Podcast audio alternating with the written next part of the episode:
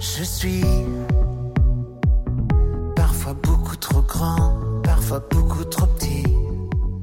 哎，各位听众，大家好，欢迎收听《影榴莲》，我是史阳。我是小玲玲呀。上个星期，哎，哎，衣服终于都发了。对，哎呀，晚了差不多有一一个多星期吧。哎，反正之后这一次呢，真的是非常非常抱歉啊。还还好，我觉得我们的所有的买家都是老行家。哎，嗯完了之后呢，对我们的这个呃售卖的这种怎么说呢？这种传统啊，有一个非常好的理解。所以呢，在这一次呢，大家也都放弃了挣扎。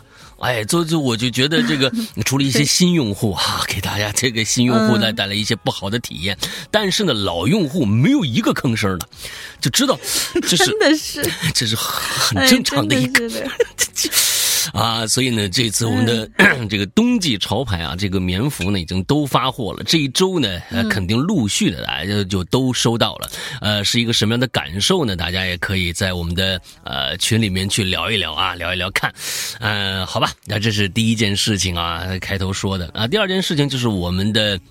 安卓 APP 呢，现在是已经有正式版的可以下载了。不过呢，呃，这个必须去我们的这个公众号。啊，公众号去下一下，公众号呢就关注我们 “Hello 怪谈”的公众号，那呢、呃右下角就有一个 A P 相 A P P 相关，完之后就会可以可以弹出一个这个呃二维码，大家扫那个二维码就可以下载了。我们的安卓正式版啊，安卓正式版对。所以以前那个版本，我们过去我们过一段时间就会废弃掉了，请大家一定更新这个版本。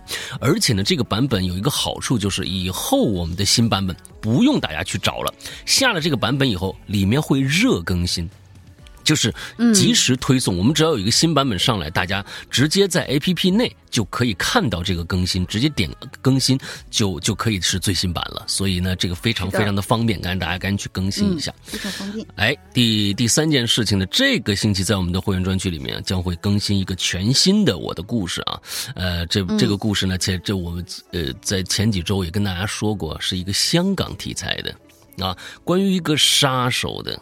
啊，这个杀手还有特异功能的这样的一个杀手的，呃呃，这个呃惊惊悚算不上，但他绝对是一个有本格推理在里边。完了之后呢，悬疑的，呃，魔幻的一个这一个非常非常奇妙的这么一个故事，的名字叫做《气球人》，大家可以去关注一下啊。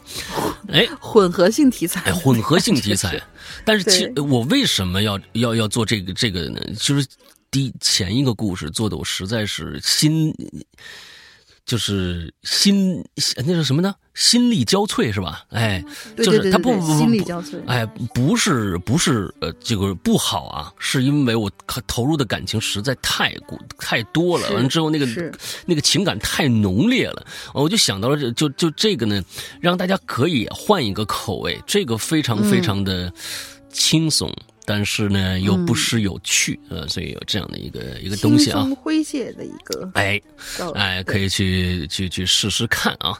尤其是刚刚听完这个、叫什么这个十九年，哎，大家就还在这个特别特别的郁闷期的时候听这个，我觉得还是有有有解读能力的啊！好吧，大概就是嗯，我觉得大家不会把老大的就是说的这个心力交瘁理解成啊，这个作品怎么啊对对对对对不咋地，什么怎么样。啊，对对，我跟你们说，你们熟悉的人就会知道，呃，诗阳哥这边只要是他觉得非常非常好的书，他一定会极其投入去做，极其哎投入去做之后，他就会带入到自己身上。哎我记得是哪一本书做完以后，他就好像是。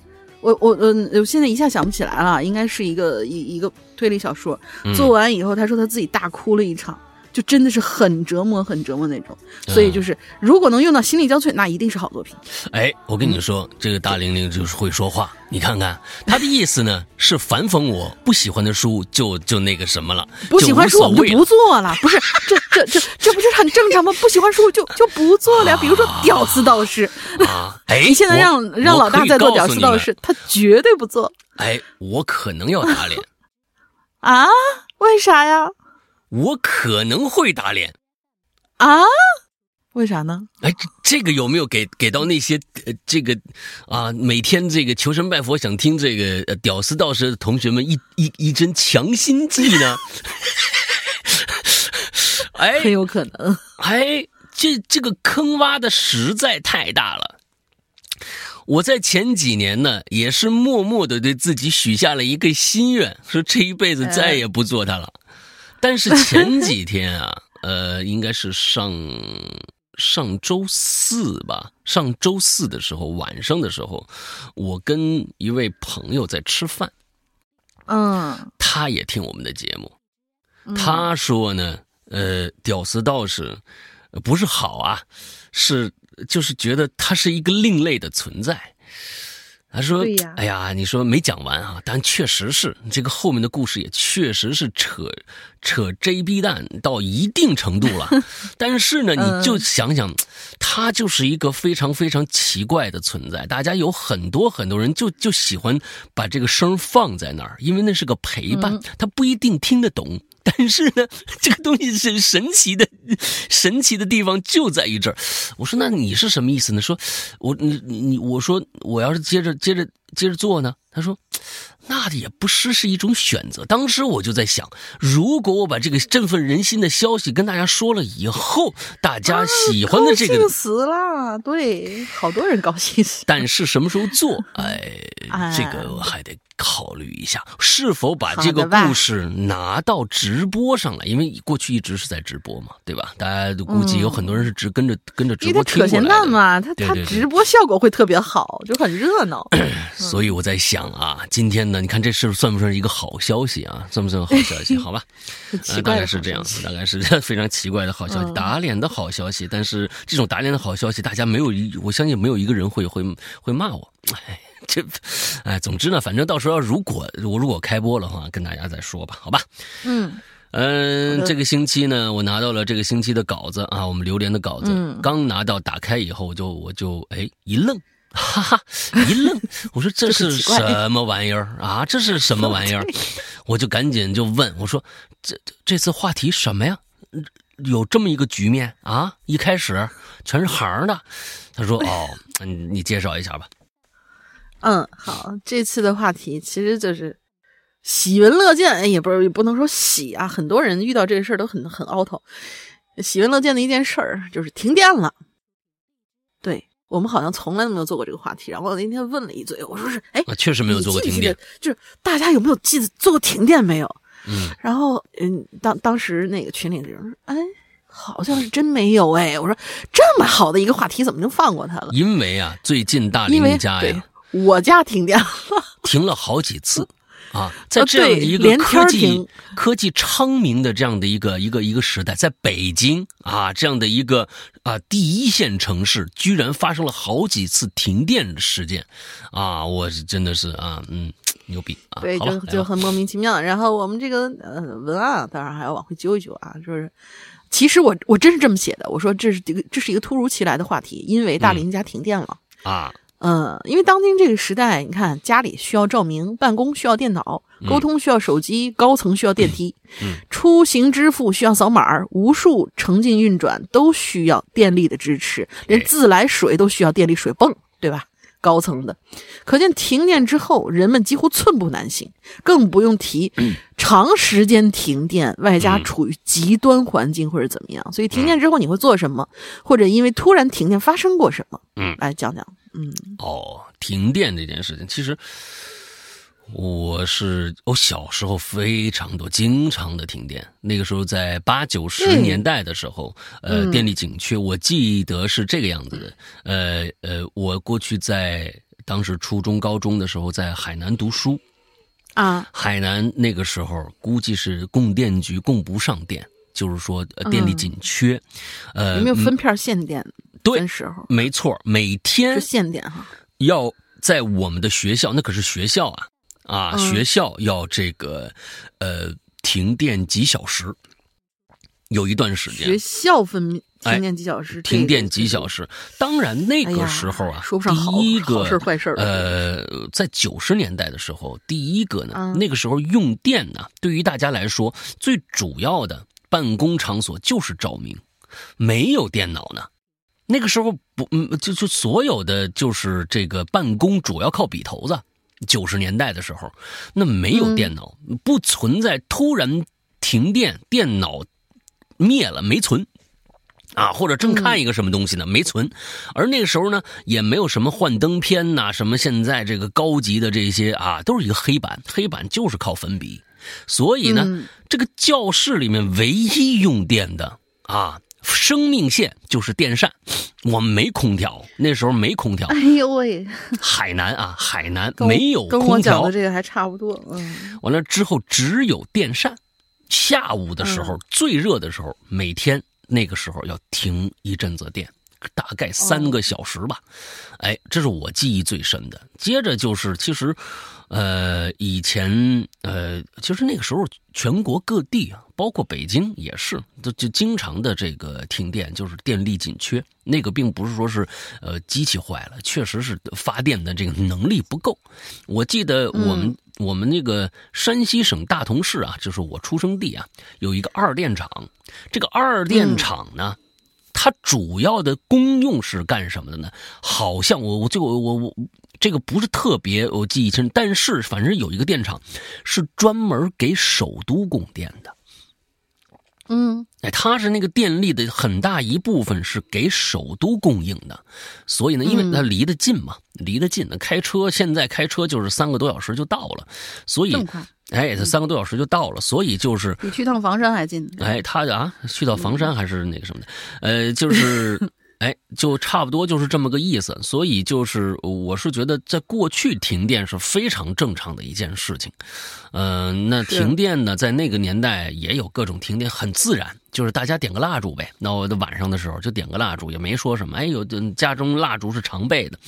再往后，我大学以后遇到停电这件事情就几乎很少了。而且呢，还能找回一些像，比如说晚上停电的话，哎，还能找回一些当年的一些感觉来，我还很兴奋。有几次北京确实停了那么一两个小时、两三个小时的电，哎，然后就说：“哎呦，这怎么停电了呢？这这一出去，哟，就确实停电了，赶紧出去买小小卖部买蜡烛，回家一点，还挺有感觉。我是，这是这是我对于停电的一个认知啊，来。你说说你的吧，你这那么也也我我遇到最，你要是要要要这样就是盘时间线的话，我小时候可能记得并不是特别特别清楚了，就是小时候那种停电，但是长大给我的第一感觉就是，我们已经进入到了一个没电的时候，就让我措手不及的时候是上学的时候，上学好容易马上拥有了自己的独立的电脑。嗯，结果学校里边经常有人偷着用大功率哦。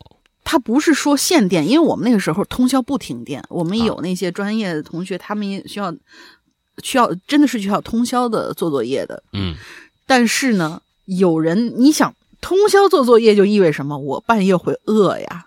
然后大家就煮，就是用什么烧弄一个烧水的呀。嗯，弄一个电饭煲啊，经常那个大功率好像是不能超过多少，就是大家知道那个就是饮水机，就是你们可能有一些地方啊，买十桶水，然后他会给你租，相当于是租给你一台饮水机，买十桶水，嗯，然后那台饮水机就是我们用电的上限，大家想这饮水机的那个电有，就是它的功率才多大，嗯，就但是只要超过那个就开始崩。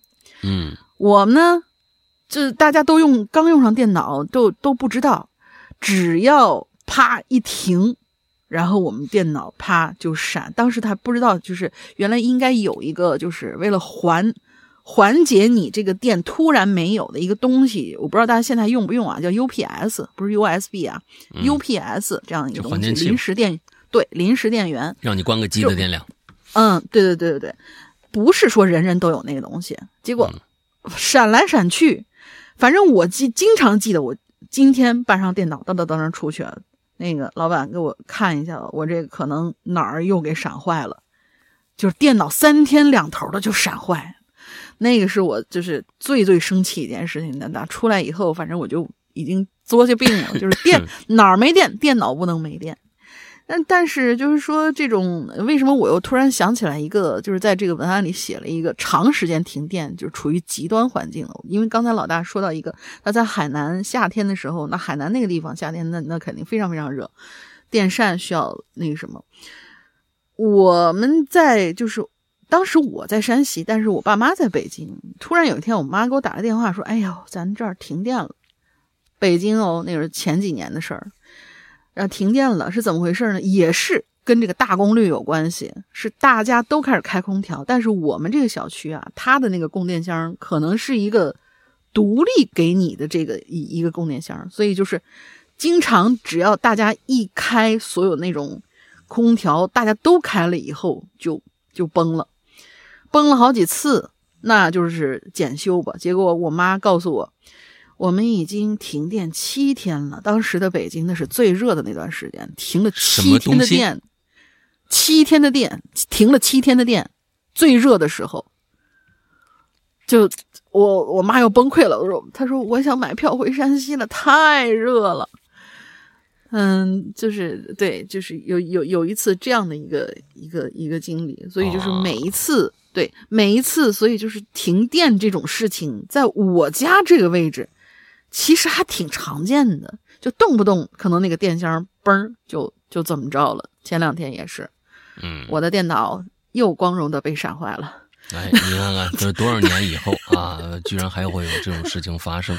所以说，哎，龙明住在原始社会，你知道吗？哎，大概就是这样的一个意思。哎，就就真的是，嗯，好吧，那我们先看看。所以，所以说，我我就觉得这期话题必须得做啊！得看看大家都遇到这个停电的时候都在干什么，来吧。嗯，大家看看这期有多么奇葩啊！嗯嗯，对我看啊，我一个、两个、三个、四个、五个，我最起码先前六个啊啊！地球说听收音机，完了，逗号完了，对，逗号说会瘫着发呆啊。唏嘘的烟灰说，看看最高是几层。你是说停电的最高是几层吗？还是看看我们讲故事最高是几层？不知道啊。呃，当然了，你要是趁停电的时候，你没事干，站在楼下数你们楼上那楼层，这倒也是一个解除无聊的好办法啊。嗯，然后跑路说，记得当年高中上晚自习的时候，忽然停电，教室里一阵快乐的尖叫声，没过两分钟来电了，又传来一阵叹息声啊。哎，真的。真的会，尤其是快下学那会儿，突然停电了，或者突然下雨了，我们可开心了。呃，再下一位同学问，嗯，小时候上学的时候，我挺喜欢停电的，尤其是晚上停电，因为不用写作业。哦，谁说不用写作业？你点个蜡烛不写作业吗？真的。呃，在下面这个啊，就是正儿八经的，我们大家开始就是写写一些东西了，叫打比方同学。亲爱的两位主播好呀，刚好看到就来留言了。忽然想起小的时候在乡下，那会儿夏天经常会停电，停电的晚上就坐在院子里，夜凉如水，听蝉鸣蛙叫。嗯，那时候的星星真的好大一颗，又好亮啊，满天都是，感觉伸手就可以摘到了。不由得就想到“满船清梦压星河”这句诗。奶奶在院子里摇着蒲扇，哼着她喜欢的歌。以前并不能体会到这种意境，回首看那会儿啊，真的就像很多文章里写的那样，有种被二十多年前的子弹击中心脏的感觉。嗯，现在住在城市里，热闹又喧嚣，停电了以后，世界就像按了暂停键，点起蜡烛，看着嗯明灭摇曳的烛火，享受着片刻的安静，也挺好的。是新加入的鬼友，希望《哈喽怪谈》越来越好，也祝二位主播大吉大利，万事如意。哎，欢迎你加入。好，听个电也能吟首诗，这个心态是非常好的啊！是是是是。刚才呢，大家在呃听节目的时候，是不是听到了一两声的这个呼噜声？猫叫。等一下啊，等一下。嗯，我们看看啊，现在还会有没有？嗯，山哥睡着了。都不是我啊。听听还有没有？反正我是听不着的，你们听。总之呢，如果再听到呼噜声。那是皮蛋在打呼噜好吧，不是我啊，我没有那么那个什么。皮蛋在那个我的左下方门门门口那儿啊趴着睡着了，花花呢是在我的电脑这个笔记本的后边，他在那儿睡觉。所以待会儿如果有两个打呼噜的声音，就是他们发出来的啊，哎，让大家感受一下。呃，就这种跟停电了以后，这个满船清梦压星河的这种意境，你知道我做做做节目的时候，这两边这个这这个状态啊，嗯，好，下边啊，嗯，下边呢，我我这我也得来连着连着仨吧，别吧，就是底下这些长度都差不多了，其实，哎，仨吧，嗯，好吧，哎，这个爱丽丝讲啊，看到这个话题我可就开心了，分享一个短故事。嗯，有一次呢，我去闺蜜学校里头玩她宿舍里其他人呢，哎，都出去了，不知道是什么事儿啊，反正就就就我们俩在，然后我们俩就就一起抱着坐在她那桌子前头看那个美版的《午夜凶铃》，啊，美版《午夜凶铃》。抱着是，他们俩人的闺蜜啊，他们俩人抱着害怕嘛？那你想，但是还得互相抱着，还得一起往前看。啊，那有什么不行的呀？对不对？哎，看到关键的时候，贞子出现了。就这个时候，好巧不不巧，突然就停电了。哎呦，给我们俩吓得说：“哟，这这是不是这是不是前兆啊？他他就出来了啊？是不是？”稀里哗啦就跑出宿舍门，把这隔壁宿舍的妹子都吓坏了。我就听了他们说：“停个电，把你们吓成这样，怎么回事啊？”过好一会儿，我们俩才镇定下来。丢人丢到天边了啊！故事结束。两位主播辛苦了，这东西就怕巧合啊！这东西就怕巧合，所以这个，呃，真的是这样。是巧合，有时候下次，哎，咱们下期话题做巧合吧。哎，巧合可以。真，我觉得，我觉得巧合这个话题真太吓人，尤其是那种经常啊，我不是，比如我听到或者我聊到，就是经常什么东西，呃，不不不，哎，出现一个词儿，然后我突然一抬头。屏幕上放的某一个节目，这个词儿突然就跳出来，我我遇见好几次这样的事儿，所以这这种巧合，我觉得是可以聊一聊的啊。这种巧合实在你们就不用写这种巧合啊，实在太没意思。我我不写，我不写，看其他人有什么 好玩的巧合。那下下一个，月亮是我杀死的，我说你太牛逼了啊！月亮是我杀死的，石阳玲姐，你们好，我鬼店哦，鬼店店，你们你们这个名字换来换去有意思吗？我鬼店店长又来了。你现在你现在看到的是他们的微信名，所以就是微信。以前微信名不叫这个吗？啊，对呀，微信名也我觉得微信名换来换去还蛮正常的，是吗？对呀，天哪！我这我这我就多少年没就网名不经常换就好了。作为一个大学生，这个东西真的让人深恶痛绝，真黑呀！除了屏幕的光，整个呃寝室都是黑色笼罩的哦，就是说笔记本还有电是吧？门上的这个窗呢被纸覆盖。门上的窗被纸覆盖，是什么意思？你们这还贴窗就没有玻璃，贴贴窗纸，贴贴窗纸啊？我我我我我知道，应该是那个什么，就是会有那种查寝的那种小窗，但是很多人都会糊一层纸，避免被被偷看什么的。哦天哪，你们这个。啊，光线朦朦胧胧却穿不透。我们颤颤巍巍的打开微信，查看是不是欠费了。一打开，我们瞬间两眼发黑。一个星期四十块钱没了。哦，你们现在学生是自己交电费是吗？我四十块钱电费啊，现在都都没开空调，你怎么能这么黑呀？JYK，学校拼音的缩略。真该死啊！JYK，广，JYK 是哪个学啊？来来来，搜搜搜搜搜搜搜搜，我我搜搜这个 JYK，JYK 啊，是什么大学？还真有啊！真的？辽科大？这辽科大怎么是 JYK 呢？对呀，我我。因为我看头两个，我以为什么广院什么什么之类的。不对不对不对，就缩写是吗？这个没有没有没有，JYK 是什么意思？JYK 不不不，他直接 JYK 是什么大学？跳出来第一个就是这个，完但后面还有好多学校，所以他肯定不是 JYK 到底是什么？不知道，这真不知道啊！JYK 广东什么学校？贵啊贵州。Y J。贵州科技大学？不是不知道啊，咱们不能瞎说啊，那肯定不是辽科大啊，这这这个这不不不搭边儿，嗯不知道。反正总之呢，现在学校里边的电费都是自己交是吗？哎，这个我们确实是不哎，一直都是啊，啊，不一直不不都是我们不交电费，啊我们们是，我们大学从来不交电费，那这都包含在这个寝室里，因为他因为他晚上给你停电呢，关键是。我们我们宿舍里面没空调没电扇。我们既交费，然后也停电。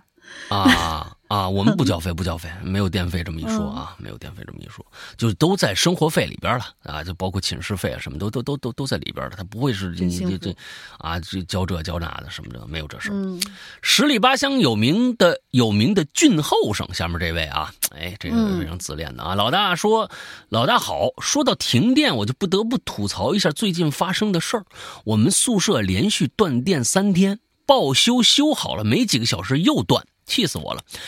连着好几天，我手机电量小时可还行。啊，没超过百分之三十。好了，就吐槽一下，祝节目越来越顺。我应该祝你越来越顺利哈。这这啊，这你越来越顺利。这个怎么宿舍断电三天？现在这个这这个，哎呀，真的是而且你是现在、啊、修了修好了没好没几个小时啊继续断，这个还是你们就想一想是那什啊么问题，大家想一想其实人类啊，生活啊，越来越落后了。不是越来越超前了，为什么这么说啊？咱们从反向来说，就是说生活能力越来越差了。现在我当年上大学，在我们当年学校的时候，停个电根本就跟没事儿发生一样，啊，就像跟跟刚才龙英说的，天儿黑了嘛，你点蜡烛，我我备着呢。天儿黑了，我点蜡烛，因为那个时候半夜点蜡烛，晚上点蜡烛还是常事儿呢。啊，对于整个国内来说，很多地方都没电呢。那个时候，所以哦，点蜡烛这件事情很正常。所以呢，在学校里边停电，电扇不转了啊，最多热一热，没人抱怨，没人抱怨。现在呢，大家只要一停电，首先空调不转了，手机没电了。就这两，就就就这手机一没电，你就想想对你的人这这个这个人的这一天有多大的一个就是一个冲击。没手机这件事情有多大的冲击？所以电对于现在来说，如果哪一天发生什么事儿，整个电力被摧毁了，那这就一下，我估计很多人连连这这怎么活都不知道了啊！怎么活都不知道，真的是挺挺挺那什么的。这这真的是啊！你就说现在是呃宿舍一停电，完了啊！那北就是每一天电量焦虑，手机就百分之三十，电量焦虑，你想想，他这这还有心上课没有？嗯，呃，这挺可怕的。啊我的手机低于百分之五十我就疯了，真的是什么东西？会低于百分之五十我就疯了。那你我的手机，你我那你这个真的是这是有电量强迫症，会有电量强迫症，啊，变态真的，太变态了嗯啊！我到百分之二十都不不不不担心的啊！我这啊，我我真的我在我在地铁上什么在外边什么的，我就极少拿出手机来，我就基本上听音乐啊，我要不然是拿出来嗯看一下那个、那个什么。我我其实对于手机的这个必要性当然很重要，但是没有像必须拿在手上看点什么东西没有，呃，没到那个份儿上。嗯，来吧，下一个。嗯，下一个，ask yourself，啊、这位同学又来了哎啊，问问你自个儿。听着打呼噜 Hello？山哥，听着打呼噜没有？听到。我没听着，我这边听不着。哎，听着了？听着了吗？皮蛋底下打呼噜，行行，这你来吧，嗯你来吧。嗯 Hello 啊，石阳哥，龙玲姐，我干嘛这么说话？啊呃，Hello，石阳哥，龙玲姐，好久不见，我是问问你鸡鸡个儿。啊，今天想要跟你分享的故事啊，是在我小时候我爷爷讲给我的关于他的亲身经历。这件事儿发生在抗日年代，那个时候我的爷爷也还是个小朋友呢，和家人以及周围的邻居啊，长期在防空洞里躲日本鬼子，在阴冷潮湿的环境里席地侧睡。他呢，侧睡的时候啊，时常贴着地面，所以当时他的眼睛也因此患了眼疾了。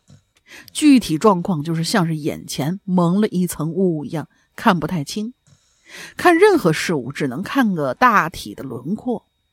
因为当时并不太平，也没有及时的去看医生，就这样拖沓着没治。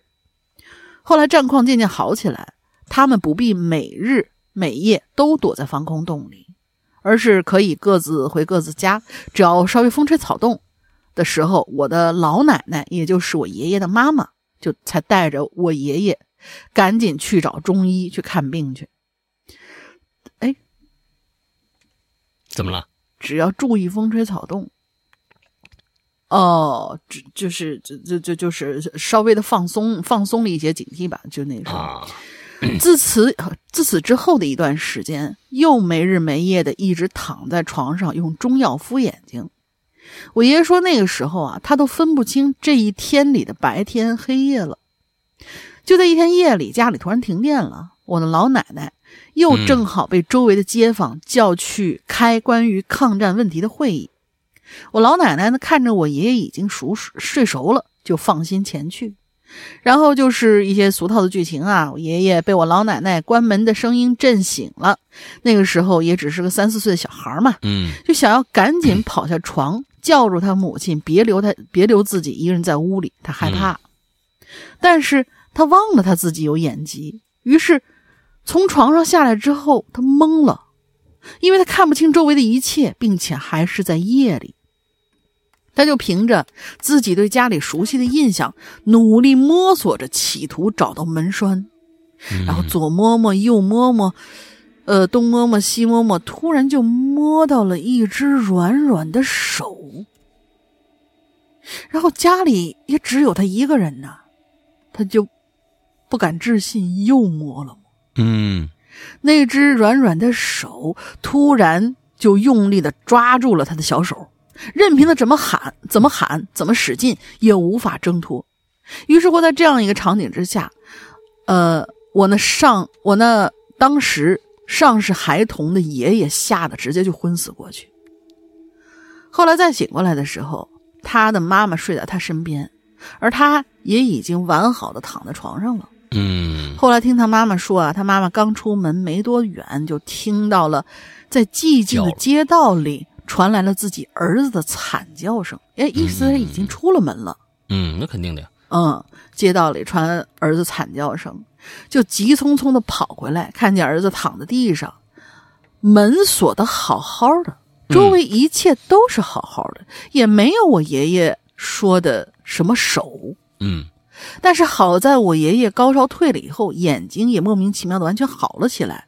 唯一留下的就是我爷爷从那时候一直到他去世，对于黑夜的恐惧。哎呦，嗯那时我问我爷爷啊，他觉得那双手是谁的？爷爷说：“哎呦，摸着应该是个女人的手，别的他就不知道了。”他说当时住平房，墙发软，这种奇怪的情况后来常常发生。嗯，具体什么原理，他也说不出来。好了，我的故事讲完了，感谢石安哥龙英姐阅读啊，感谢嗯影榴莲让我怀念我的爷爷。哎，这事儿吧，呃其实很难墙说。发软，嗯，这这事儿很难说，因为嗯，大家都知道恐怖箱，对不对？哎，哎，他告诉你恐怖箱里边有什么东西，比如说，哎呀，蛋蛋啊，你不能再这么睡了。刚才呢，呃，大家呢可能听到了一阵很清晰的一个呼噜声啊。我是把、嗯我是把话筒侧下去了，给他照了一张，呃，给他录了一会儿。大家呢，这一次啊，我待会儿会把两张照片传过去，呃，给大玲玲。完了之后，周一大家听节目的时候，去我们的这个微博上可以看看这两张照片，看一下我这个工作环境。一个是话筒对着这个皮带，另外一个花花在我这电脑背后睡觉，我同时在录节目。大家看看这两张照片啊，呃，不行不行，我得多踹他两脚。皮蛋呢蛋蛋，不能再说，你你那那换换个姿势，换个姿势再睡。你这这呼噜声太大了，真粘人呐，不行不行，真的哎，好嘞好嘞好嘞好了好了好了啊，今儿太睡吧睡人了。睡吧睡吧睡吧，嗯。嗯好，哎，其实恐怖箱这个呀，就是人在黑暗当中，你不知道，你对未知的自己脑，就是一个脑补。这个脑袋呀，其实大脑对于、对于这个世界来说，对于人类来说，是一个其实一个非常非常一个一个怎么说呢，玄幻的存在。呃，我经常跟大家说，我说我们看到的世界是这个真真实世界的样子吗？绝对不是，因为只不过我们看到，因为 你说猫和狗看到那个世界跟咱们不一样，他们看到那个世界就是真，他们看的是也是真实世界啊。那个他们看到的东西也是客观存在的呀，对不对？但是我们看到那个颜色就一定是吗？那是那是波长的问题。我只不过我们的眼睛对应这个红色就是这样的，蓝色就是那个样子的，对吧？那你说色盲看到的就不是真实世界，也一样是真实世界，只不过他们眼中看到那个世界是是那个样子，而他们是少数少数存在而已。所以其实大脑对于事物的认知其实是具有欺骗性的。对。哎，过去有一个娱乐片，我忘了是哪个娱乐片里边，就是哎，嗯，前面放一箱子，观众能看到那箱子里面放的是什么，你你那个那个嘉宾看不着，就告诉你这里边有可能是呃泥鳅，但里边呢放的是那个叫什么，就是那个吃的那个东西，就是那个魔芋魔芋魔芋条或者什么之类的东西，反正软软的那种。你说它不是，别人都知道不是，他摸下去就感觉就是滑溜溜的。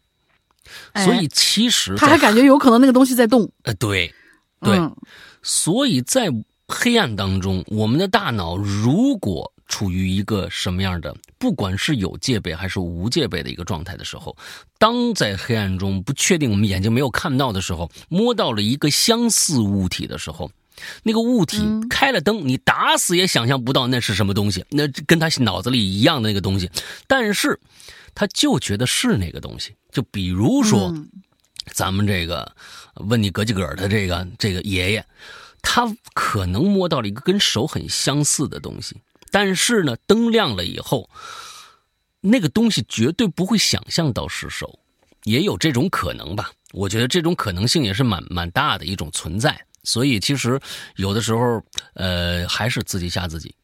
啊，还是自己吓自己，摸到了一个这种，啊，这手坏了，这东西什么东西？一个打打打开一看，是什么东西呢？不知道。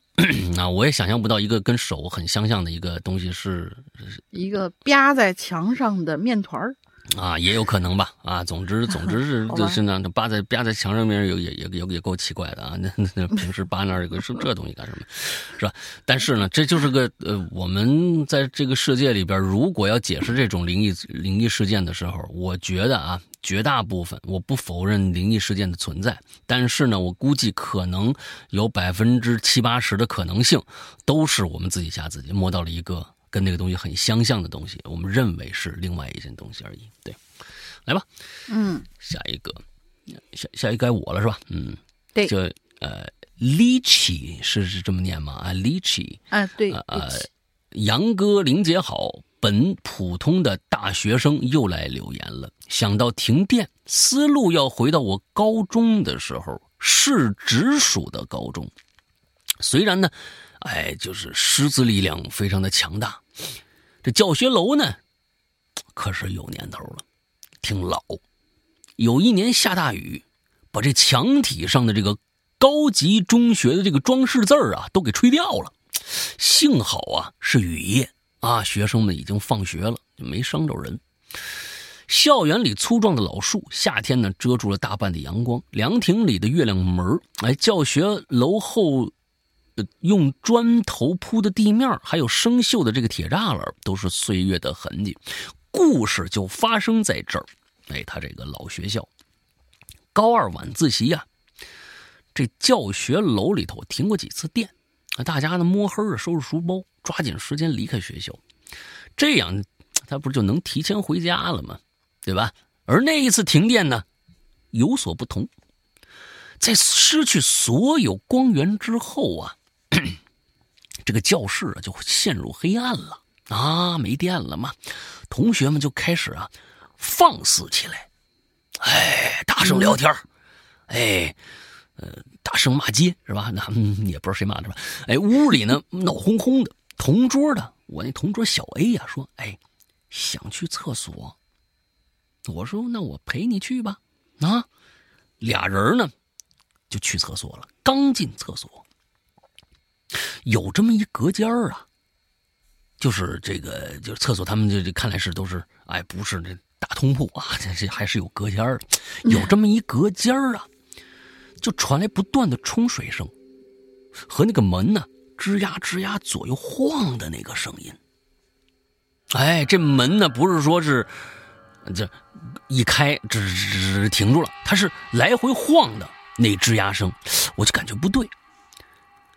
隔间里头呢没有其他的声音，比如说是，比如说那个人动了以后摩擦衣服那个声音呢，或者是脚挪动那声音啊，什么都没有。感应冲水呢，却一直在冲，就是说明那儿有一人在动，那感应器能感应到。我就大着胆子，想拉开那门看看有没有人儿。我刚拉一小缝儿小 A 呀就拉着我往外跑，我们俩就到了，跑回教室了，平复了很久。他就觉得奇怪，啊，所以他没让我开那门。后来呀，再到一楼这个，再到一楼这个卫生间上厕所，这隔间居然就不能用了，贴着两个字已坏。至今也没想通，感应冲水没人一直冲，没有风，那门一直晃，这门就像潘多拉的盒子呀，想打开却又不敢打，一直就在我的记忆里。这故事就完了。哎，丽姐，我告诉你，人家当时要拉开看看，也就不不不那个什么，不不不是，不是，人家告诉你答案了，已坏呀，啊，哦，坏了，它就是坏了。没人冲，没人站那儿一直冲水，它可不就是坏了吗？对不对？那个门呢？有道理。它不是，它不就是坏？你们你们想什么呢？你们为什么这么就想这么多呢？它就是坏了啊！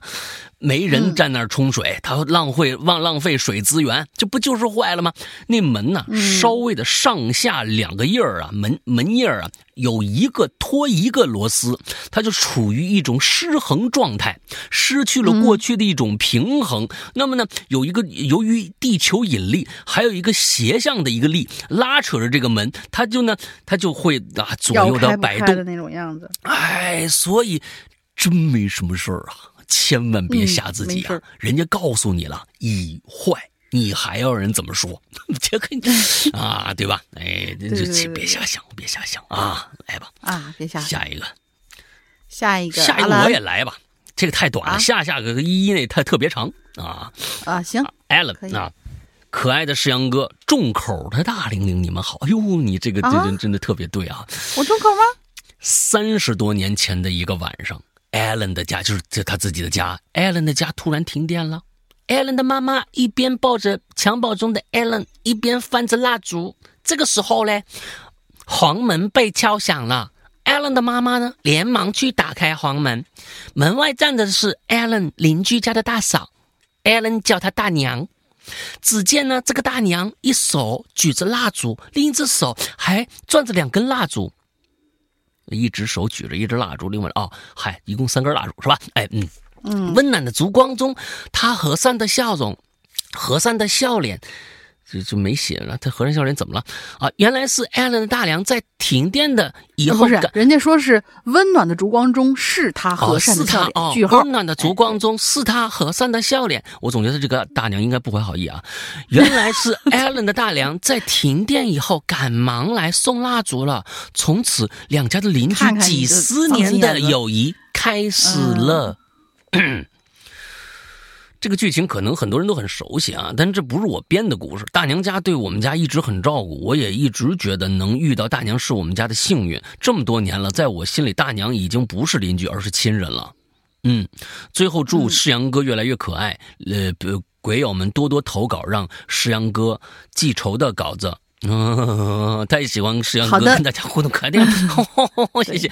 祝大玲玲的宠物越养越重口啊！他我没有啊，他那个我哪养重口宠物了？真的是 这个给你养个几只美国大连什么的，那才重口啊！我是觉得吧，是这个啊，呃，哎，刚我想说什么？你看，让被你一下弄弄弄弄那什么？哦，对，又赖我。过去的真的碰到好邻居啊。碰到好邻居真的特别特别的有运气，这个真的是不得不这么说。其实，在过去的呃我们的生活中，尤其是我小时候，其实邻里关系是非常之近的，非常之近的。那个时候，其实大家的社交面没那么广，不像现在，大家不像现在，因为大家现在把主要的社交的精力全部放在了手机上。它不在于对门了，而且对门呢现在也不是熟人，像过去呢真的是什么叫街里街坊啊？这个街里街坊并不见得他要跟你住对门，你就一定跟他亲。而是街里街坊是常年才能这么叫的，街里街坊的大家都认识，这叫街里街坊。现在根本就不认识。你比如说我们家的对门，我们家的对门，我呢就是在整个这个楼道里边啊，呃，这所有这一家的就没有北京人，就全都是外地来打工的。呃，这里边有我们这一层有有六户，有六户，三户呢是住的确实是本家。啊，就是没租出去，剩下的我对门这儿肯定是租出去的，已经换了不少人，这个这个，啊人了，嗯，就这换的这个人呢，还真的很奇怪，每一户换来的都怕狗，都怕狗。啊，那我是觉得呢，我这人就觉得，哎呀，人家怕狗不是人家的事儿，人家确实是，就是说你不能责怪人家，对吧？人家可能是可能是人家有点什么童年阴影啊，什么这个那的，你不能怪人家，人家怪怕就怕吧，人家没没说你怎么着的，就怕那个你，呃，他怕不让你养那种的，那我就一脚上去了，是吧？哎，他没人家没有，人就哎呦哎呦，每次都这样，哎呦呦，不好意思不好意思，我说皮蛋，来皮蛋是那种就是就很乖的狗啊，那我说皮蛋，那慢慢的慢慢从慢慢，但是我心里边就是。但是我每次啊，就是会做一些，呃，小的这个举动，让大让对门觉得我们这家人还是很很好交往的。就就经常呢，我这儿有那个，就是我买那个大批量的那种，就是呃，就是一大盒子里边装了好多那个 cookie 那种东西，啊，就是人家人家做面包房里面做出来的一大盒，挺便宜。完了之后呢，但是我们又吃不了，我就经常呢，我就敲对门门，哎，我说，哎，他对门，我说哟，呃，叫新搬来的哈，怎么样怎么样？哎，我就是我我们这儿刚买点这个东西，我们也吃不了，你们你们拿去吃去吧，哎，挺好。但是啊，就这么着，就是他们永远是用特别有戒心的那种状态来看着你的。就觉得你有病那种，你知道吧？如果我觉得可能对现在邻居好像真的就是跟以前像以前这真的就是一栋楼上面可能谁家有点什么事儿，大家都知道，而且也就是需要帮忙的时候因为跑来帮忙，甚至你们家打孩子他会上来劝。是，可是现在你你就是最经常出现那种悬疑的剧情是什么呢？哟，这人尾随着我，哟，这人跟着我，哟，这人是不是要对我怎么样啊？结果他住我对门。哎，前几天呢是。这样不认识，就是比如说，我们家有一个小的一个洗鞋机，一共洗了两次。我觉得那是一智商税的东西啊，一个智商税的东西。那洗鞋机啊，很小 不大，居然会买这个东西啊！之后呢，我我就真的是又费水又洗不干净，你知道吧？哎，所以呢，我就把那东西啊就放门口了。哎，我还放在整个走廊的中间我上面贴了一条：洗鞋机只用过两次。啊，这个明天我会自己带到带下楼下扔垃圾。如果谁有谁想要自取，啊，我觉得这东西废物利用嘛，大家说不定人家人家想用那边，人家洗鞋机里边当回去当一小厨子是吧？嘿，里边装点米啊什么的之类的，啊，好吧，啊，好吧，我是觉得是这说不定是有人要要要用的，我也好心嘛，哎，我就放在那儿了。那我呢就出去了呀，回来的时候就是让我看着特别膈应的一幕，嗯，哎，看到膈应的一幕，我回来呢，就我对门把这洗鞋机呀正在往家搬，他正在抱着这洗鞋机往他那就正我对门啊，龙玲知道我家家对门那不是有一门吗？哎，他抱着这东西就往他们家走，开门呢正。看着我就跟看着鬼似的，我一看他抱着，我说：“哟，你这有用？我这有用还没出来呢。”他门迅速的打开，啪关上。哎呀，我是真的是就是不知道。你像你刚刚是 Alan 说的这位大娘，对不对？过去我跟你说啊，其实过去虽然治安没有现在好，但是人心干净，是。现在的人的戒备心实在太多了，你不管是保护自己也好，还是怎么样也好，人心越来越暗了。嗯，他没那么那么透亮了。其实是这样的，你说对吧？这这这，我这这邻居，这邻居换了两茬了，每茬都这样。啊，我是抱着那个过去老街里街坊那个，这心想的，人家来来北京这租房子也不容易。有一次开门，正好开门，我看他们，哎呦，里边正搬东西弄东西，我就正好那又有一盒那饼干，我说，我说，正好出去，因为我我也是受那个。过去那个美国片子那个影响，你知道吧？啊，哎，新搬来邻居以后一定会拿一个，哎，我做了一个派，或者说我这儿有一瓶什么酒，我觉得挺好的。我是你的邻居，哎，我觉得这是一个不是说是一个一个一个肮脏的一个西方的啊的资本主义的习惯吧，对吧？我觉得挺好的嘛，我就赶紧拿出一盒，我感觉他看着我就跟看着鬼，就是不是看着鬼，就是看着一个怪人，干嘛呀你？你什么意思啊？什什什什么？我就那意思，我说哎。这不是但是你知道吧？就是因为现在也确实是很多人遇到过那种，就是呃，不是，比如说，哎，我们家办喜事呢，给你一个喜糖，但实际上是骗子的那种事情。但是我对门哎，我从对门出来的，他不不是说是随便上来敲他门说，哎，我送你这这不是啊，我是对门，你又不是不认识我，对不对？街里街坊打个招呼有什么那个，就是还是觉得不懂事儿啊，但是。怎么教育出来的呢？我觉得也别怪人家父母啊。现在整个这个社会呢，通过这个手机每天看抖音，上面呢没什么太多好事啊，净是那些烂事让大家觉得特别特别的不安全。社会比过去安全多了，但人心越来越不觉得安全了，这就是现状，没办法。哎，好吧，好吧，讲了这么多，这个就是这个，你我一想，看着人家大娘艾伦的大娘，我就想起，我想我有颗做大娘的心，但是没人让我做呀，你知道吗？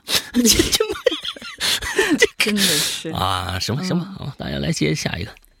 好嘞，下一个一一，哎，是啊，对一一，二位主播好，我是破折号。哦，你这我复制过来是两个一。嗯，鬼影人间是我从学生时代听到参加工作了，结婚生娃又离婚了，后来改名的 Hello 怪谈，感觉听了小半辈子啦，也算老听众了吧。但是这是我第一次留言啊，理科生，呃，理科生啊，文笔不好，请见谅。我说个我刚工作时候的事儿吧，那时候在一家开淘宝店的小公司做网页，这家公司开在一片新的产业园里，没有多少公司入驻呢。我们这栋楼是又偏，呃，是最偏最空的，整栋楼只有我们一家公司。我也不知道老板怎么想的，租的还是第四层。其实这栋楼我当时就觉得怪，你说是新建的吧，这墙面它又不像新的，电梯也挺破的。有一次，我还需要从开了一半的门中间挤出去。你这个行为稍微有一点点危险，但是如果说是你了解了你们这个电梯它就这德行，那也是没办法的事情。呃，当然就是不提倡啊，不提倡平常从开了一半的电梯挤出去这种行为。因为公司很小，只有七八个人，虽然有固定的客服吧，但忙起来，比如说双十一。我们其他员工就需要兼职客服和仓库打包，老板也会亲自干活，忙归忙，但是呢，氛围好歹还不错。但后来有员工离职了，一时之间招不到人，老板可能觉得我比较好说话吧，周末就让我一个人去加班，我就要身兼数职了，做客服答疑解惑，下午去仓库打包。呃，我们仓库在另外一栋楼呢。晚上关电脑、关门，晚晚上关电脑、关灯、锁门。说实话，我这胆儿啊不大。头几次觉得没什么，有一次周末正好暴雨天，整栋楼里暗的不得了，我心里啊就已经开始有些毛毛的了。到了下午，哎，突然停电了，不过大概停了十分钟就来电了。从来电那一刻起，我就觉得我这办公室。怎么有些不对劲了呢？明明停电的几分钟，我还都还算镇定。可自从来电之后，我把电脑重新打开，坐到我的座位上，环顾了一圈空荡荡的办公室，反正我就是感觉不对劲，让我坐立不安的，整个人都有些毛毛的。我为了镇定下来，还起身走了一圈，检查检查空调，检查检查打印机，可是没用啊。我不知道大家有没有过这种莫名其妙毛骨悚然的感觉，我当时就那种感觉。嗯，当时唯一的异常是我浏览公司网页的时候，我的鼠标突然反向了，就是我往下滑轮，网页往上走；我往上滑，网页往下走。你用的是 Mac 吗？啊，我刚想说，真的，PC 和 Mac 真的就是这样区别上下那种，持续了几秒钟，然后突然又恢复正常了。哦，除此之外。倒也没什么其他异常，但当时我那汗毛都竖起来了。那非要说的话，我觉得就是这屋子里好像不止我一个人。嗯，呃，这儿说一下啊，我体质其实比较弱，成年了之后去坟场，呃，去坟地我都浑身冷，甚至有一次爸妈带我去十字路口烧元宝去，路人都穿的是春秋装，我穿了件棉袄还觉得冷，我爸妈摸我的手还是冰的。后来渐渐的就不让我去参加这类活动了，可是呢，我又是什么都看不着的那种，只是一种感觉。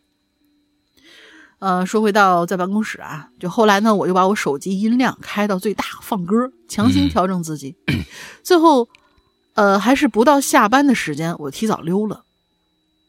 那天以后啊，我就决定辞掉那份工作了，以后再也不用周末待在一栋只有我一个人的大楼里了。这还有一件事是我在机场工作时候发生的，不怎么恐怖，算个乌龙吧。当时我们机场每天凌晨两三点需要清场的，然后就关灯锁门，我们留在大厅值夜班，每层只留一个人。当时的我呢是过渡过渡期工作，呃，反正就是一个类似于安保这样的一个职务吧。每次清场的时候都是神经紧绷。因为机场会先把灯关一大半儿，这我不理解为什么暗的地方甚至还需要打着手电看呢。然后关掉一大半之后，我们开始整层迅速巡视一遍，包括厕所里每个隔间、门背后，还有大厅的座椅，要一排一排走过去，还要弯腰看椅子下头，不光要看有没有人，还要看有没有什么危险的物品被人故意留在这儿。对啊，好吧，嗯，但是他就是检查这个危险物品，我还挺那什么，说就是咱们经常看的什么电视里头，给你椅子下头留一个大袋子，一打开又尸块又有炸弹什么之类的，臭袜子，嗯，也行，嗯，看有什么危险物品故意留在那儿，为了锻炼我们的警觉性啊，这队长有时候还会真的藏点什么东西，看我们能不能及时发现。反正我们每次检查厕所隔间和最后锁门的时候啊。就呃，我我每次检查厕所隔间和最后锁门的时候，都最紧张了。锁的是候机大厅的玻璃门，这平常人来人往的地方，每到这个时候都是安安静静的，那安静的都能听到屋顶有噼里啪啦的声音。嗯，有的时候墙体发出叭的一声，就那种。嗯，就在这种环境之下，有一次我锁完门。因为需要沿途把所有门再拉一遍，确认有没有锁好，我就像往常那样啊，沿着玻璃内侧往回走，走到一扇门跟前，哎，好像就看到外头有个人嗯，当时大厅已经关灯了嘛，外面有路灯反光，这门又是双层的，看不太清楚。我就用两只手搭在两只眼睛的旁边，凑近了玻璃往外看。啊，外面确实有个人，正用一模一样的姿势贴在外侧的玻璃上往里看。我俩正看了个对眼儿，把我吓了一跳，一声惨叫，好险没叫出来。后来发现啊，呃，这应该是个流浪汉，他们呢有的时候会偷偷藏在犄角旮旯不走。这哥们儿估是想。估计是想观察一下，下次好决定作战路线。结果正好被我给碰上了。哦，其实想想觉得挺乌龙的，把我吓出心理阴影了。都，我后来啊都不敢那样趴在玻璃上看了。其实这个机场工作的时候还发生过其他事儿，而且不是什么好玩的事儿了。好了，第一次留言写这么长，辛苦诗阳哥、龙云小姐姐，特别喜欢你的声音，听别人节目感觉都不对劲了啊？为啥不对劲？祝节目长青。这个东西啊，我觉得这个反正机场啊，就刚刚说商场啊，什么这个东西太恐怖了啊！我觉得这个，因为尤其是商场，商场你晚上还能看着模特。突然想起《回魂夜》了啊！几个保安拿着手电在那照。那商场里边，你说你那个那个模特啊，他要是有个关了灯以后，真挺可怕的。对，关键是有些的时候啊，就看这个这个保安呢，他他他用不用心？嗯，大家想一想啊。如果一个人进了商场，想躲起来是一件非常容易的事儿。他只要跑到一个店铺里边，尤其是卖衣服的，不动就行了。嗯，是背对着你，不动，他就在那儿停着。大家想一想啊，挺可怕的 啊！这人反正就是里边，哎，我就。装一模特，他就躲过去了，接着干点什么事儿。哎，我就嗯，不知道为什么我对这种空旷地里边的这种啊，这这还是有一点恐惧的。哎，我想想能能不能写一故事？好吧，下一个空旷地，尤其是地形复杂的，你总觉得好像哪儿会藏着什么，哎，或者什么东西突然动一下，你就觉得哟，嗯，这就对，就会。好，下一个叫吴。世阳哥，龙玲零零零零小姐姐好啊！八年前，一同事给我讲了个故事。啊，那时候我这同事呢刚毕业，就来北京啊找工作，生活拮据。啊，那刚刚毕业的人嘛，没几个钱儿，身上盘缠不多。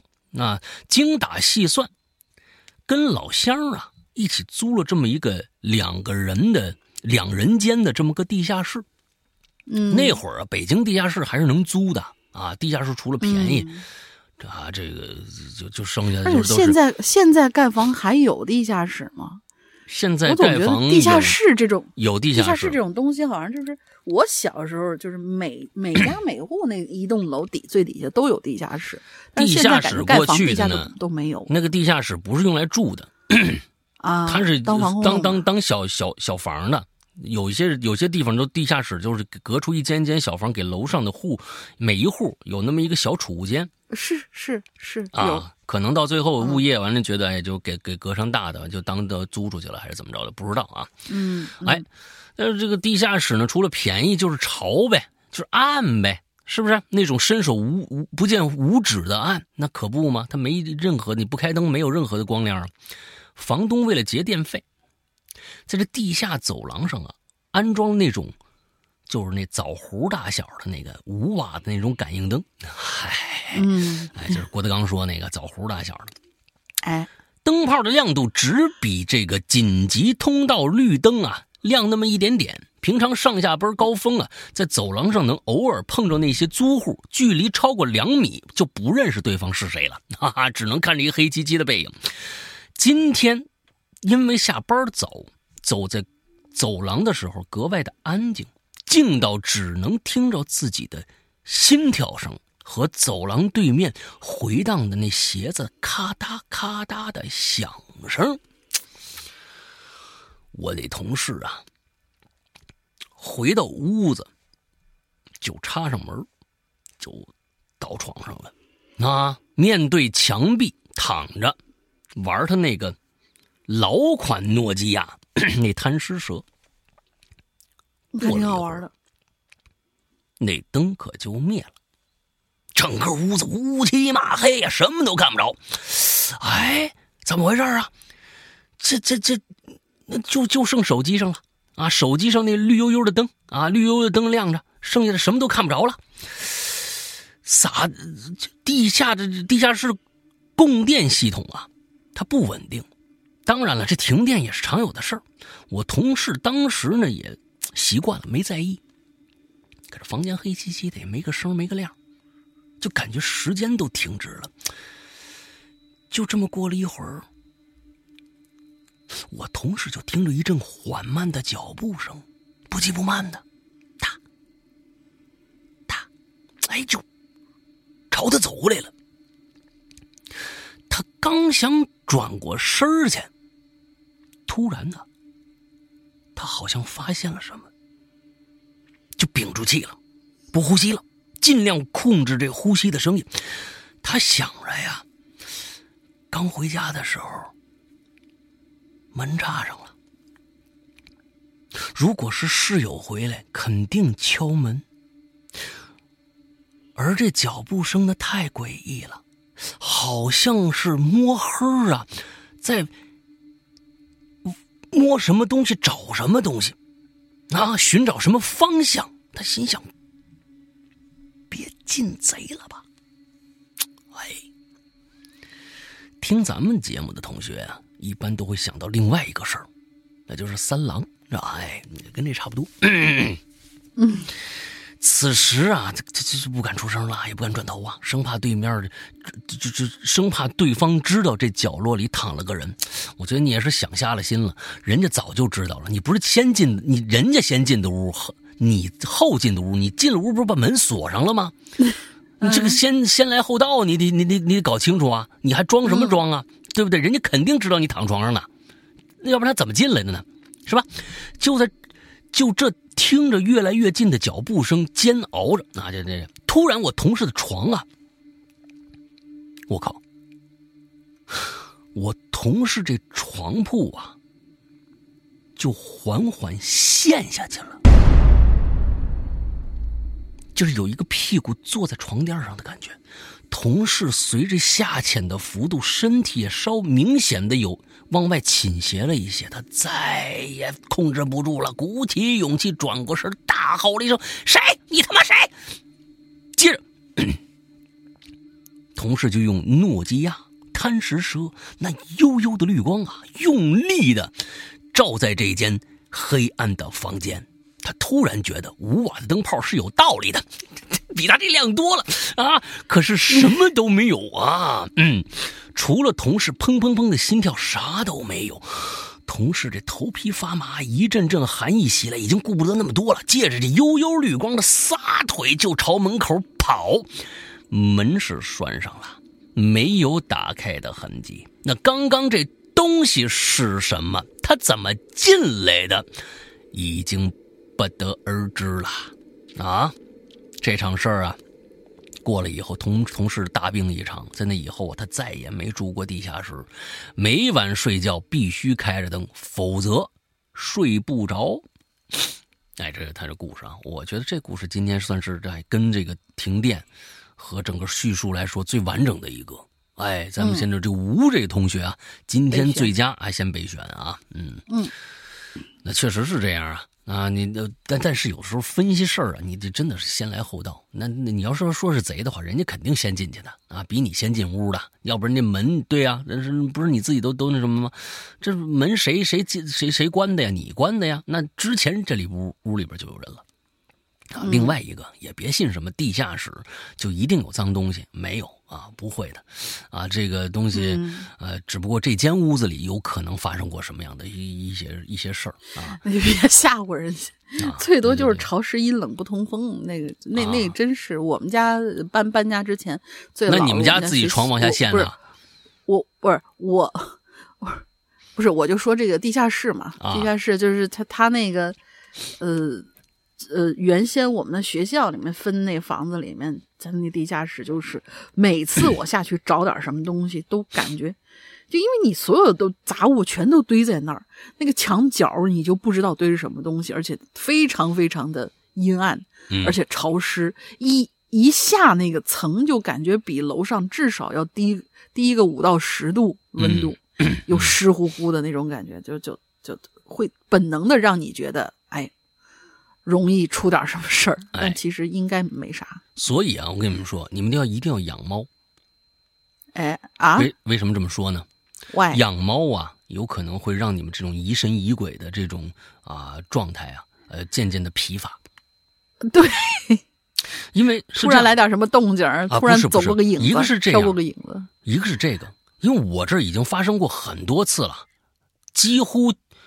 隔两天发生一次灵，你让你们再看出可灵异事件了，灵异事件。但是呢，嗯，我觉得不是，啊，我觉得不是，就是有了猫以后啊，有很多的猫啊是粘人猫，比如说我们家的汤圆，那是就是世界第一年啊，就是包贴贴啊，包贴贴。嗯，它呢有很多种猫，一种猫呢有一种猫叫鸭背猫。就比如说主任家的那只，嗯，英短就是压背猫，你只要躺床上，腿稍微分开点叉，它就在你被子上压上了啊，就是两腿之间，你翻身是翻不了的。之前那个大橘也是，哎，翻身是翻不了的，那没戏。还有一种呢，它就一直在你身边。哎，这这个汤圆就是我呢，在我的这个嗯，这个床的床头桌上放了一个蒲团，那种棉花圆的。它呢，这个猫呢上去以后就在那蒲团上一团，哎，就变成了肉蒲团。哎，完了之后他就睡觉了，每天都是这个样子。嗯，但是呢。我很多次都有这样的经历。半夜的时候，突然我睡觉，说实在有点轻啊，但是我睡的睡眠质量还可以，但是睡眠有有有点轻。他这叭，嗯，一跳上床，一跳上床，我知道他来了。接着就跟刚才那个啊，这故事里面讲到的那个床是往下陷的，对吧？他会哎陷那么一点陷那么一点慢慢就往过走，慢慢就往过走。我一摸他，哎哦。汤圆来了，去吧去吧睡觉吧。而且汤圆有一个问有有一个那个特别特别大，很多人羡慕的一个功能，就是你只要一碰它，它就开始呼噜，它就变成拖拉机了，哒哒哒哒哒，开始呼噜。真好。哎，一碰它就开始呼噜，一摸它半夜啊呼噜上来去吧。但是有很多次，最近啊，应该说是养它以后吧，那它上来了，我一摸什么都没有。它已经走我面前了，我一摸什么都没有。但是我心大呀，我想，猫是一种速度极快的动物，它可能已经跑开了。但是汤圆是绝对不会躲的，它绝对会让我摸。哦，那我就想，嗯，有可能是花花，花花是不能让你那啥的，它可以自己过来，但是你一摸它，它肯跑。对我，我家俩 就外面跑的这俩猫都是，所以我在想，是不是花花上来了呢？但是花花又是那种自己生活的猫，它在自己有一个屋，它一般不会过来。所以这件事情你是怎么解释呢？我只能想着说，嗯，没事儿，就是他们俩谁过来了。那你想想，我一摸摸了一股空气，就是身边什么都没有啊，是不是？嗯，哎，嗯，所以呢，有时候。心大一点，没没什么坏处啊！别瞎想，是是，哎，别瞎想。嗯，来下一个。我们家猫就是我去哪儿，它会跟着。半夜起来上个厕所，它它再困，它也要蹲你旁边。但是你一摸它就跑。嗯，他可以自己过来。对，跟哎，花花就是这样，花花一模一样，跟花花一模一样。嗯嗯，来吧。嗯，下一个，下面两个吧。这这下面这个比较短。二群一茶。嗯，两位主播好啊！多年潜水的我冒个泡。对于停电，印象最深的一次，上初中的时候，大概是零三年那会儿了。我在上晚自习呢，突然突然天上一个大雷轰隆一声，整个学校都停电了。嗯，正当男生兴奋、女生尖叫的时候，班主任打开了手电筒，从下往上照着自己下巴，下巴。我给大家讲个故事吧。呃，小时候我们经常就拿那手电照着下巴，就就吓唬人，然后就开始讲鬼故事了。具体故事内容忘了，反正有同学尖叫的，有哈哈大笑的。你讲了什么故事啊？啊，就是又能叫又能笑出来。正当故事讲到刺激时候啊，突然听见咚的一声，接着就是玻璃碎一地的声音。这个可让同学们大叫起来，想说这是什么故事照进现实啦？班主任跑到走廊一看，原来是我们数学老师，把头把头伸到了窗户外面，想看看有没有下雨。被雷劈了，天太黑了，被雷劈，天太黑的缘故，他没看到那个窗户啊是关着的，结果一脑袋就把这窗户弄了个大洞。不过万幸的是，数学老师头没事儿啊，就玻璃碎了一地。你们这个数学老师得使了多大劲，咣，这就是老师这脑子也教不了数学了吧？真的是，好了，这下可好了，恐怖气氛全没了，引爆了全班的笑点。后来同学、老师都帮着扫玻璃碴。过了一会儿来电了，放学回家。好了，没了。嗯，祝节目越办越好，我继续潜水啦，拜拜。好吧，哎，二群一查，人家可能就真的是为了这个太大了啊，是是不是真是二群有个叫一查的一个朋友啊？哎，人家看人家这微信微信名专门这么起的。那我是觉得这这个上一期那那个呃得奖那叫叫叫什么来着？金度同学。但是在这金度同学，我得说一句啊，因为他这次其实也留了言了，而且留老长老长好几层呢。可是啊，就是出现了一个很奇怪的事儿，他的第一层啊。他后面几层都在，第一层我不知道他写了什么东西。呃，你听到我们这期节目的时候，麻烦你或者在在那个私信或者在评论区你找我们一下。他的第一层留言上面显示留言因违反相关规定已不可见。呃，以我们以往的这个经验来说，就有可能，因为他讲的是一个可能是爷爷年轻的时候。呃，就是跟什么抗战啊，或者什么之类的有关系的一些事情，有可能提到了一些摄政的一些词，就是字眼儿。对，他后面会查这个东西，就是什么国家呀、什么摄政啊，这这类的字眼儿。你看一下你的第一层，如果啊你自己手机里有备份还在的话，你大概修改一下，再给我们留一下，因为他那边挺长的，就是呃写的也不错，然后。如如果不念的话，当然，如果这里面确实有一些啊违反规定的东西，我们也不会念。对对对，太太过，因为太过违反东西，他肯定几层都吞了，他只吞了这一层，所以可能就是几个字眼儿。对，呃，听到一定要叫我们一下。还有就是，他当时说的，他在后台私信有给我们留他的地址，但是我那儿看到了一个新的私信，但我点进去以后是没有东西的。就是你的消息是，你再留一次，你的是你是没有发过来的，就是有可能是我不知道这是出现什么问题啊。比较保险的话，嗯，你你要愿意加我们的那个呃呃客服君的话，可以加一下客服君，然后把你的地址专门留给一下客服君，或者转交给我们都可以。官微对对对，什么时候变成对不起对不起对不起，鬼因为他他就他。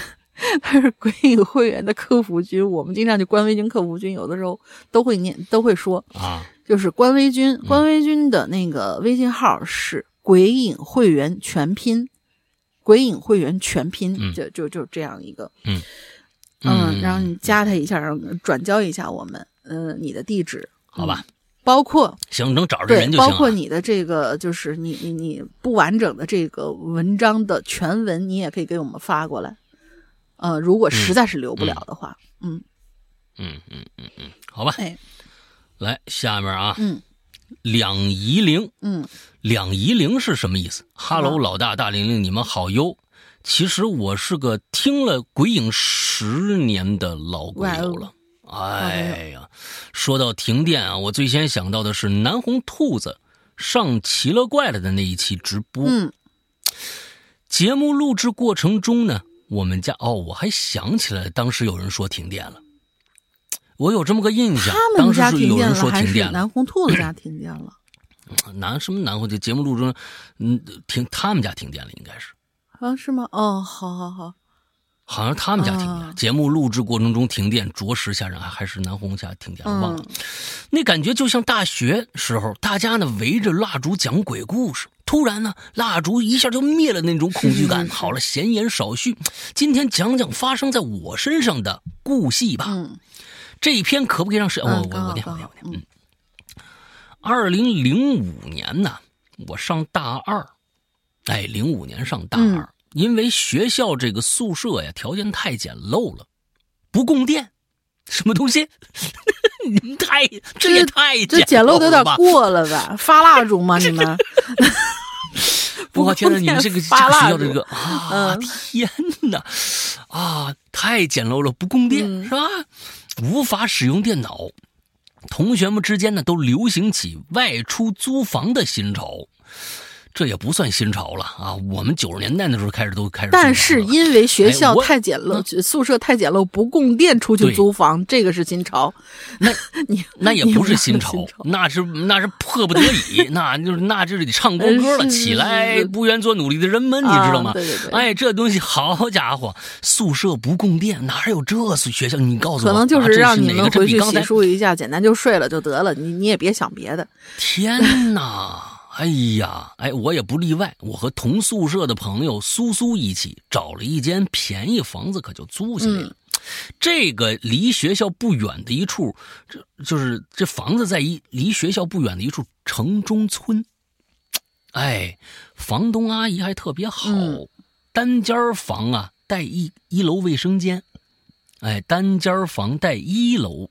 卫生间哦，就是房，就是一卫生间不是在屋子里面有的。哎，租给我们俩女孩呢，三百一个月，还真是不贵，还包水电，还包水电，我天，那么哎捞着了。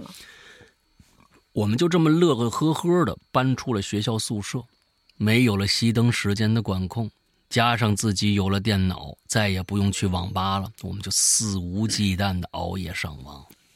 小小的一间红砖房啊，可就成了我们俩人的乌托邦了。记得那是一个下雨的晚上，外面轰轰隆隆的啊，雷声阵阵。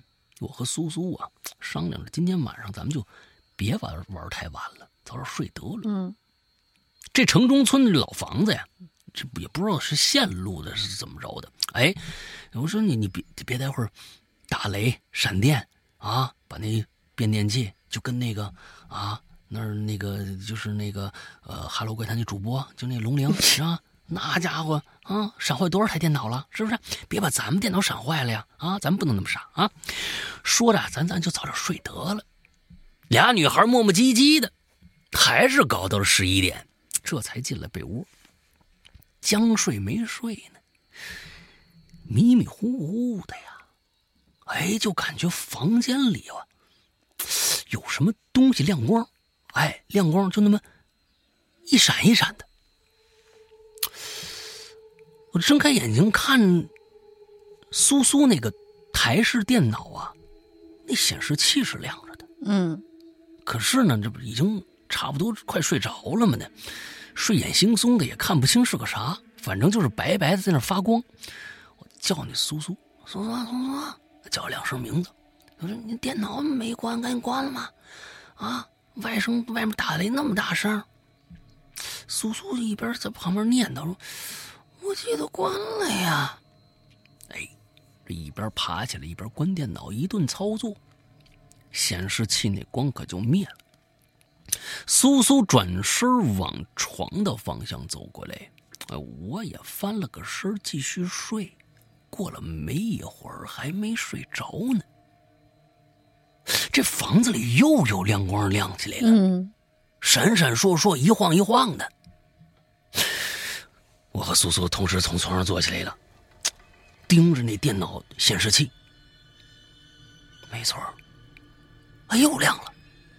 可这次我可看清楚了啊，显示器上是待机时候那屏保已经进入了待机的那个屏保屏幕保护模式了。啊，我们那屏保是一只猫咪的大头照，挺可爱的。旁边苏叔说：“不对，我就我我关机了呀。”我说：“你看看，你是不是那个显示器开关没开？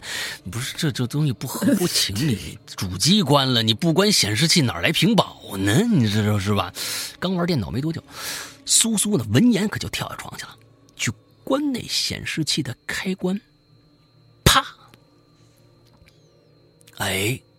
关上了，房间就黑下来了。嗯，可能因为这眼睛无法适应这个黑暗的转变吧，就感觉今天晚上这房间怎么出奇的黑，一点亮光都没有。伸出五指还能看着五指，不是伸出伸手不见五指的黑啊！我掏出手机看时间，凌晨十二点了。这个时候，在苏苏还没回到床上的时候。显示器又亮了，同时，窗外一声雷声啊，俩人彻底醒了。哎呦，这可怎么办呢？我就苏苏就问我呀，我说我哪知道怎么办呢？我刚才还说呢，你这主机都关了，还有屏保，我也不是什么专业人士，这这这这电脑故障了吧？明天找来看看吧。苏苏说：“别别，要不要不咱们咱们咱们咱们把咱们把总电源那插头拔了吧？”我当时也是害怕呀，我说还是别了，万一拔了它又亮，那咱就真解释不清楚了。啊，你哎，我跟你说啊。你这是也是一种逃避的好方式啊！嗯嗯，哎，逃避的好方式。按理说，按理说啊，是不会发生这种不科学的事情的。是啊，你刚才说主机关了有屏保，这已经很不科学了。对呀，那拔掉插头是最保险的做法。但是当时那个环境，我们已经是害怕的，这这个这个害怕心作祟啊，不敢去拔。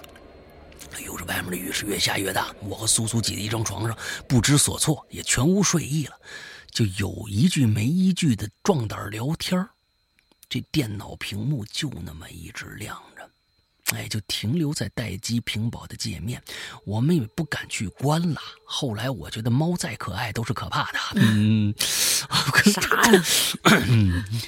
这这这，那不是那那上面有一猫吗？啊，后来我就提议，要不呀？哎，要不咱们咱们咱们咱们把那扫把倒着放门背后，哎，开始想邪招了啊！你看啊，俩人开始想邪招了。嗯，哎，我就我我当时听我姥姥是这么说的，这是一种驱邪的办法。如果屋里有不干净的东西，用扫把给它扫出去。哎，苏苏一听这个来劲了，说：“哎，好好好，这个办法没用过，咱们试试啊。”嗯，这时候呢，也不管有没有用了，总觉得这么做了心里踏实一点。于是呢，我就拿着扫把，把不大的这个房间呢，整个扫了一遍。把扫把扫完以后，把这扫把呀倒立着放在门背后。做完这些，我回头看了一眼苏苏的电脑显示屏，屏保上。依然是那只猫，但是那猫原本萌萌的脸蛋儿有点扭曲。果然，再可爱也是恐怖的。啊，这是显卡 出问题了吗？好吧，好问题。我先确定一下，你们不是关机了吗？怎么又跟显卡有关系了呢？我是越看越狰狞啊！我上去按灭了显示器的开关，瞬间屋子里又伸手不见不见五指了。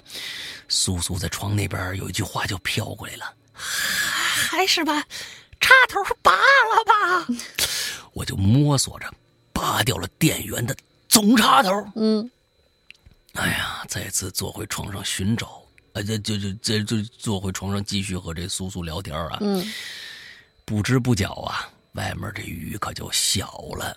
我们俩人呢太困了，也就睡过去了。第二天天亮，我们醒来第一件事不约而同去看这电脑显示器。幸好它是黑屏状态，外面的雨也停了，阳光照进屋里，感觉昨天晚上突然变得不那么真实。哎呀，就好像做了一场梦似的。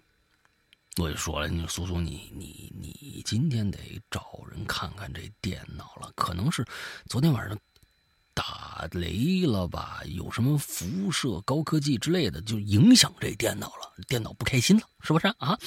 你你你你让他开心开心啊！你别今天晚上又自己吓自己的。嗯。洗漱以后呢，我们呢就背着书包去学校了。下楼的时候正好遇见房东阿姨，哎，那阿姨。我跟你说啊，这故事牛逼就没在阿姨这儿了。阿姨正扶着楼梯，啊，也扶扶着扶着梯子。一大叔啊，站在梯子上拿着工具，正在检查着那个电表箱。阿姨看着我们下楼啊，笑嘻嘻的打招呼：“哎呀，嘿嘿，起床啦！哎呦，昨天晚上雷真是太大了，这不电表箱要坏了吗？停了一夜的电。”哎呦，你们幸亏是睡得早啊，没受什么影响吧？别担心啊，一会儿就修好了。阿姨不说还好，我们俩都吓着，我们就问阿姨：“阿姨啊，几点停的电啊？”哦，十一点多吧。嗯，停电以后没多久啊。哎呦，我记得昨天晚上还有一声雷呀，特别的大，是把你们吓坏了。我好听你们叫了。我和苏苏是面面相觑啊，没再说什么。和阿姨道别以后，就去了学校，商量着，咱们呢，还是重新找房，换个地儿住吧。这就是我经历过的一次最离谱的停电事件。哎，这之后呢，其实啊，我们并没有搬离那个小区。其实阿姨呀，有好几栋房子。我们这栋房子呢是三百块钱一个月，还有一栋房子在楼上，是一千块钱一个月。嗯，我们看阿姨这么好，我们就搬到那个一千块钱一个月的住去了。其实啊，这房子根本租不上一千块钱一个月的价，但是当时我们也不知道怎么的，就着了魔似的就搬到那儿去住了。哎，在那儿你还真别说，一切就都顺利了。后来我们知道，其实房东阿姨趁我不在家，在显示器上接了另外一个视频信号在里边。那天晚上根本没停过电，这就变成另外一个能不能解释通啊？从那个从那个他们说这个最离谱的停电事件以后啊，是我编的。嗯嗯，我觉得阿姨这么这么慈祥的阿姨一定有有有诈啊，此疑有诈，你知道吧？哎呀，你们说最后别别给人家好好阿姨天天乱啊，别好阿姨。但是这确实是啊，那那么今天这个虽然写的很长啊，两仪灵啊。十年老鬼友啊，我觉得两仪灵这个肯定是今天最好的一个了。到目前为止啊，写的是确实是比较详细，但是那确实字数有点长啊。但是不这么铺垫的，好像又又又不又不过瘾，是吧？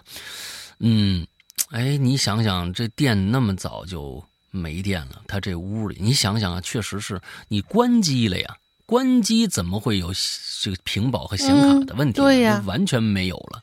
是不是关机只会有一个显示器自身带的一个 logo 闪一下，它就会灭了，不会一直亮着啊啊！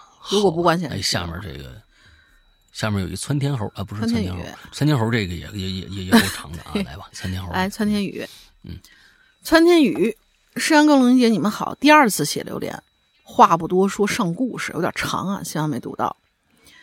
小月是我。小姨的一好朋友，她上大学的时候呢，并不住校，原因可能是她体质啊有些特殊啊，这里是一个伏笔啊，后面会解释的。总之，入学没多久就出来租房了。他住在一栋看上去有些年岁的普通的居民楼里，住的这间呢是两个人合租的，另外一室友叫苏苏啊，不是，另外一室友叫两依玲。窜天宇啊，窜天宇，你小姨是不是叫苏苏？嗯，本来一直由一位中介小伙伴负责，但是呢，房东是小月儿他姥爷的战友，中介就只管另外，哎，中介就只管另外一位租户了。中介似乎和房东关系也很好，小月是见过这男人的。但是啊，这次小月儿并不是故事主角她呢是住在七楼，而且是住在住在六，而呃，她住在七楼。哦，你把我绕晕了。你要不然就讲小月，完突然讲这么半天小月，突然讲六楼一位一位另外一个英姐的事儿，英子是吧？英子姐，英子姐，天哪！对，她住在七楼，而住在六楼的是一位看上去三十好几的公司职员，我们在这叫她英姐，不是英子姐啊。事情要从英姐把她乡下的母亲接过来说起。要说的是，这位老太太有些精神上的问题。她平常在家里是什么样，我不清楚，只知道并不吵闹。但是呢，几乎每天傍晚，老太太都会守在单元门口，见一个人就怒问一句：“小英，谁让你这么早回来的？”直到。英姐下班把她领回家去。平时英姐见到大家都会有点不好意思，楼太老了，英姐也没办法把老太太锁在屋里头。好在这一栋好像没住什么小孩大伙儿就渐渐习惯了，也就不那么计较。有时候傍晚回来碰到老太太质问，大家还会打趣儿的回上一句。后来渐渐入秋了，天黑的早，偶尔呢一个不注意，也会被昏暗中突然一声这老就是老太太突然这一声啊给吓一跳。但是老太太除了这一特殊呃，除了这一奇怪的特殊举动之外呢，其实也没有给大家生活带来什么别的困扰吧。那天呢是秋末，天早就黑透了，并不冷，但风出奇的大。居委会提前通知要停电了，只是已经通过呃已经呃，但是已经过了通知来电的时间，整栋楼却还是漆黑一片。小月儿呢？在家里守着半格电的笔记本，在看剧呢，就听见走廊里突然好像有个女的在一字一句的喊着什么东西。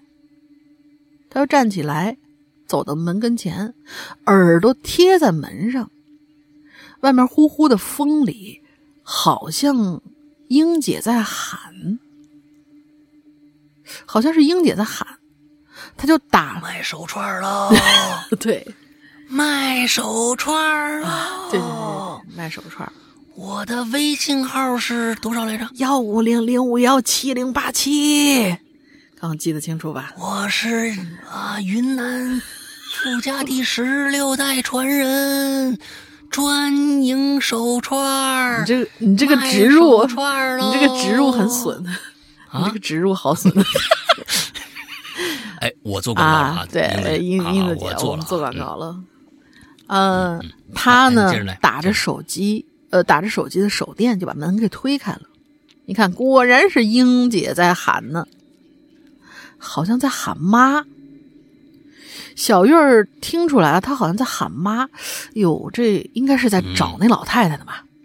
小月儿刚迈出来几步，这风啊就咣的一声把门给吹吹的关上了。小月赶紧去兜里找钥匙，果然钥匙没揣出来。她就向楼下英姐的声音方向啊，小心翼翼的走过去。果然，这个英姐呢也打着手电，神色很慌张的站在走廊里。根据英姐说的话，晚上呢，她本来是在一片漆黑里打盹儿，突然听见防盗门吱呀一声开了，这一下给英姐惊醒了。以为是有什么人进来了吧，就想拍拍，拍醒睡在她身边的老太太。失手一摸，什么都没摸着。英姐也不敢打开手电呢。过了好久，听英子里，呃，听这个，呃，不是听英子。过了好久，听到屋子里没有任何声音，这才还是喊，开始喊妈，喊老太太。嗯，这才发现刚刚应该是老太太出门的开门声。英姐啊，慌里慌张跑到楼道里去找。那时候小月还没有新的合租室友，钥匙呢落在屋里，她就只能给中介打电话。等中介这段时间里，刚好呢也能帮着英姐一块找找老太太。但其实怕的是老太太躲在漆黑楼道的哪儿，然后不出声俩人就只能站站定了听啊。这楼道里除了呼呼的风声，隐隐约约好像有鞋子蹭地的声音，但是好像又没有。正打算出去找啊，楼下向上移动的手电光有一束嗯照过来了。一看呢，是住在四楼的大哥，这是个呃，这是个陪读父亲。这大哥说啊，刚进的刚进楼道，在单元门口，好像老太太又跑那儿站着去了。天太黑，模模糊糊，给他吓了一跳呢。听这么一说，英姐赶紧就朝楼下走过去。小月儿呢，没处可去，也只能跟着下楼。手机也剩下电量也不多了，索性关了手电，跟在英姐身后。终于下到了最后一级台阶，外边显然比楼道里头还要亮。能够看着有个黑影确实站在单元门口。英姐喊了一声“妈”，手电朝前一照，小月和英姐都顺着光亮的方向看过去，英姐的手机啪的就掉在了地上。光照到单元门口那一瞬间，小月儿也看见了，那并不是老太太，是一个光着头。穿了一身红裙子的人，面朝呃是面朝着他们站着。只那么一眼，小月感觉她声音都发不出来了。英姐也直接吓得坐在了地上。但是呢，当小月再朝单元门那儿看的时候，那黑影已经不见了。随后，一个打着手电的男的走进来，是中介过来送钥匙。看英姐的反应，小月觉得那个红裙子的光头，呃，小月觉得那个红裙子光头，她肯定是并没有看错的。这件事结果是啊。在那个大风的黑夜，老太太就这么丢了。而英姐曾在小区外贴过不少寻人启事，但她好像并没有报警，并没有人对那个现在单元门口的红裙子光头有任何头绪。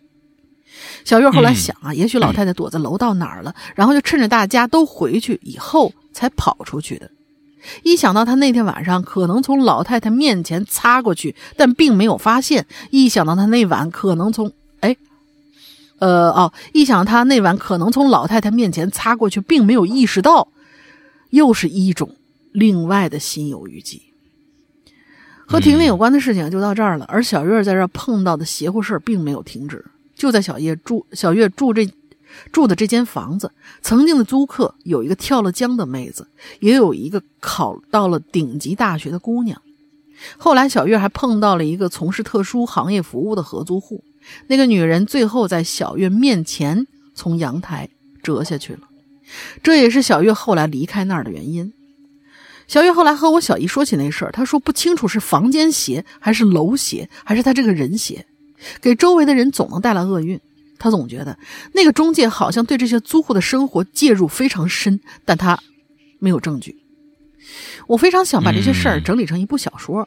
哦，后来还有小月有一件她一直不太安心的事儿。那时候老太太站在门口问进门的人：“小英，谁让你这么早就回来的？”小月儿是被他问过的，他也亲眼见过。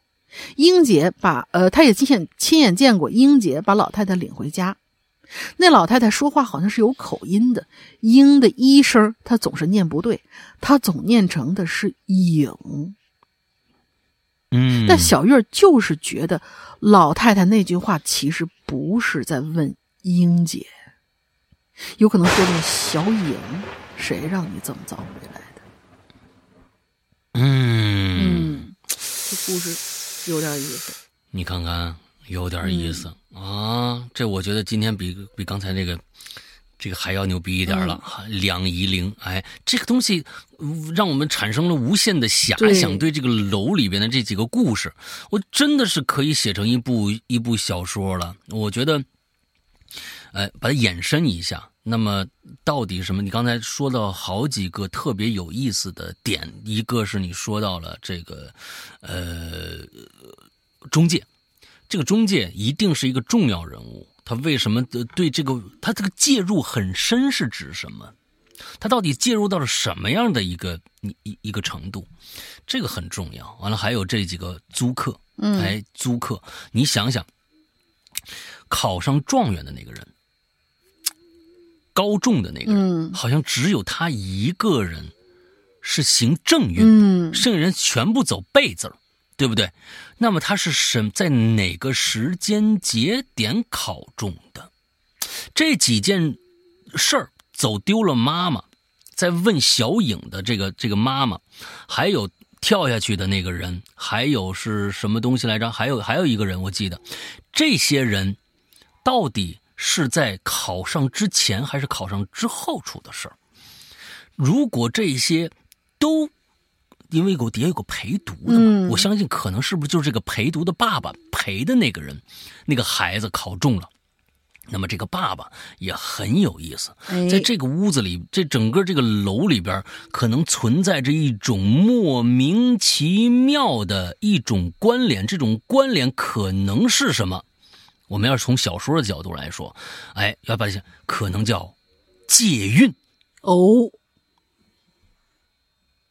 哎，我我如果是编故事的话，是不是会有借孕这样的一个？不是怀孕的孕啊，是孕期的孕啊。对，哎，那叫代孕那个事儿啊，这不叫借孕是另外一回事啊，大家不要想歪。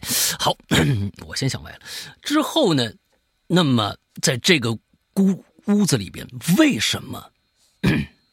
为什么我们的故事的主人公小月并没有事情？哎，对，而且小月她在最开始写了一一句话：“小月是我小姨的一个好朋友，她上大学的时候并不住校，原因可能是她的体质有些特殊。”她有个括号，后面会解释。她其实后面没解释，嗯，她丝毫没有解释小月为什么没事儿，只有她没事儿。他总感觉是别人给他带来的厄运，但是其实小月确实有一些能力，是让那些不干不净的东西或者借运的这些法术没有办法在他身上成事儿。哦吼，你看这故事差不多，背后的这个基基础的这个呃轮廓已经出来了，哎是吧？那个小说呢就交给你了，窜天猴啊。嗯窜天猴交给你了啊！啊这个这个故事基础已经出来了啊，那你就你就按照这个基础往下写、哎就就行了。对嗯，有一些梗呢，慢慢抛，慢慢抛。哎，最开始呢，写成一个特别特别哎有就是呃一个祥和的一个小楼啊，大家都会相互友好，只把一个人写往坏了写就行了。就是这个老太太，其实老太太是一个受害者，把所有的这个呃疑点都往老太太身上带，但是发现一个人一个人接着冒往往外冒那些嗯不就是特别让人奇怪的一些事儿，这故事就有意思了，绞着劲儿写，好吧？嗯，大概就是这样啊。嗯，好。呃，给你两周的时间，好吧？够，应该够了，是吧？啥呀？嗯，强制好吧约稿今天啊，今天这是，哎，这个这个最后一个啊，最后一个哎故事，阿斯巴甜。呃，哎，他这直接上故事了，连连介绍都没有啊！我抱着那本精装的史莱切建筑史啊，挤进图书馆的电梯。那本书有好几斤重，简直是一块大砖头。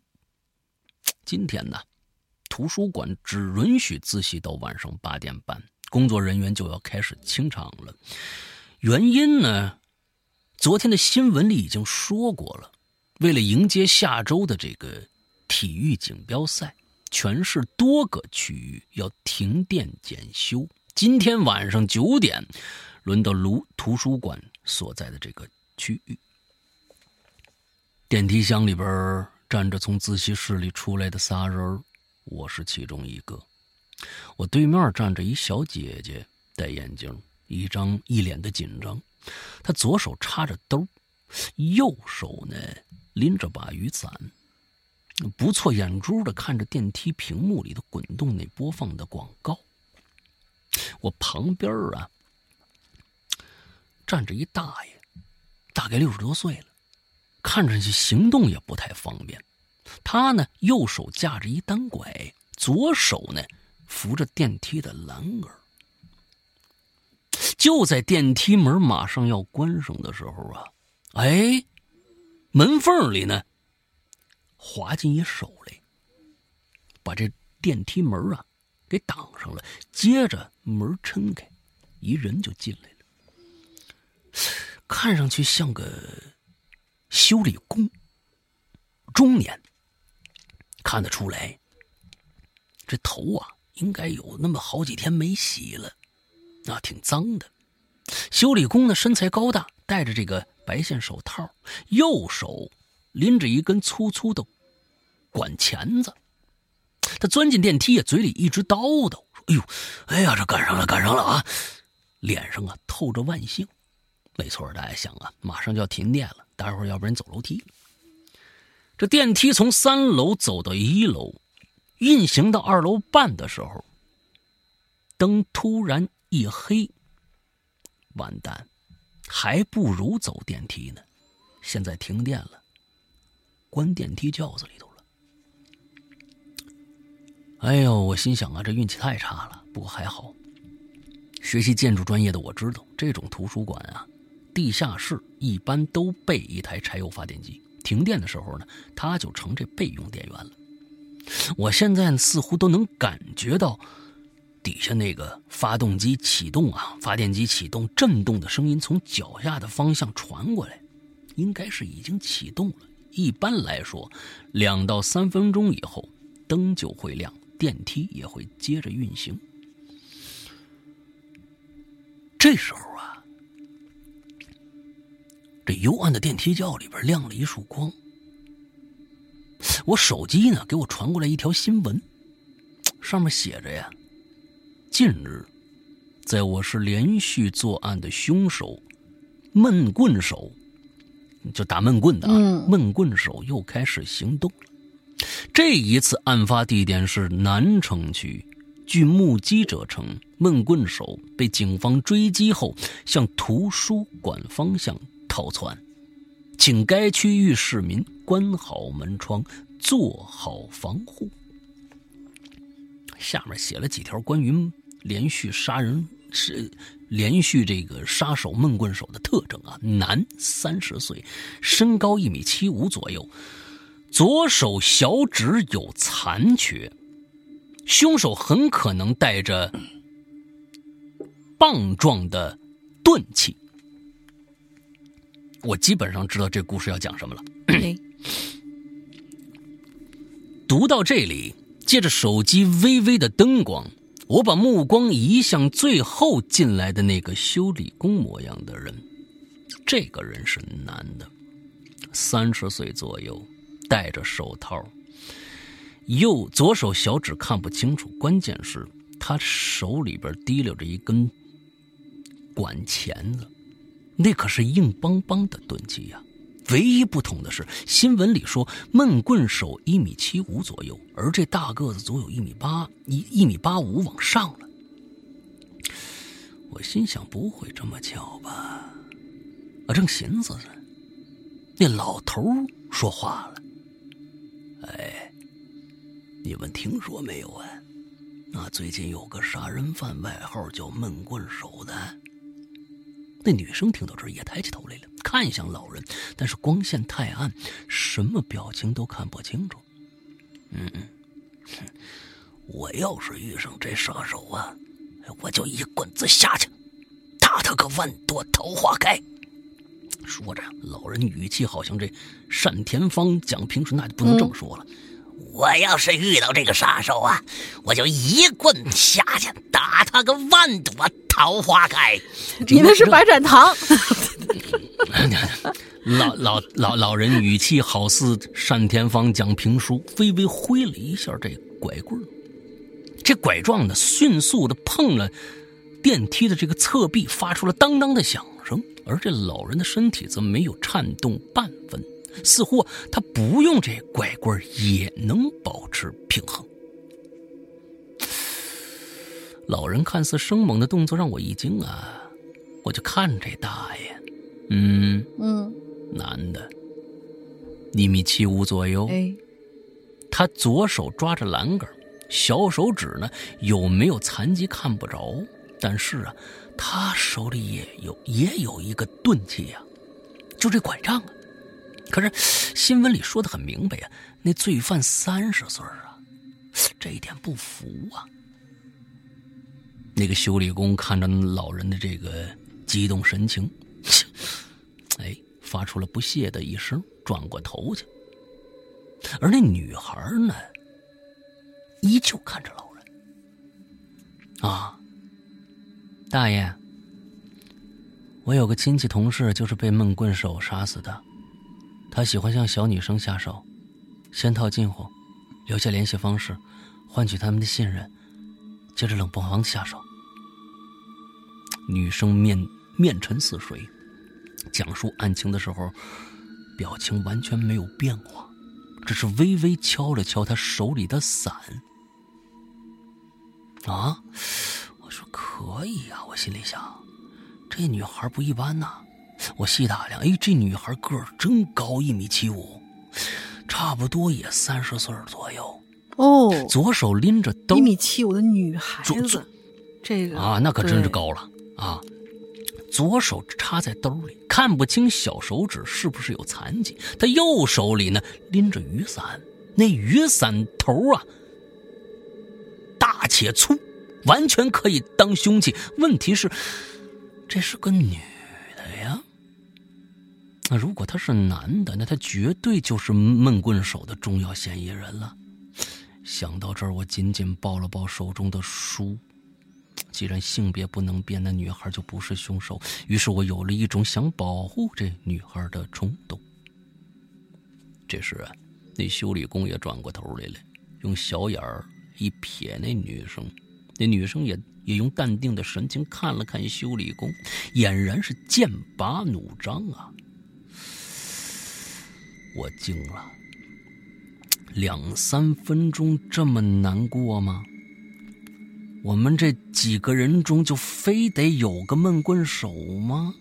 有没有可能我们都是平民？而就在这个时候，灯啊亮了。又感谢这柴油发电机吧，我们又获得光明了。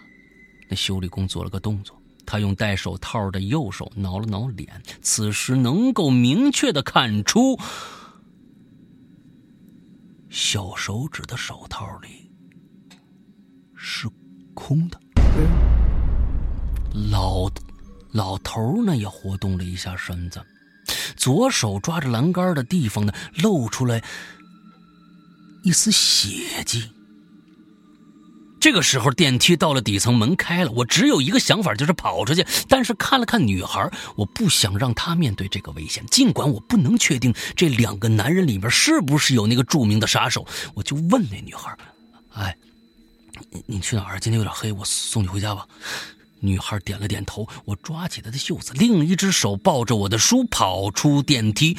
我是用左手抓着女孩的袖子的，但是抓的不太稳，因为我左手有一节是残疾。我身高一米七五，三十二岁。对了，谁说闷棍必须是棍呢？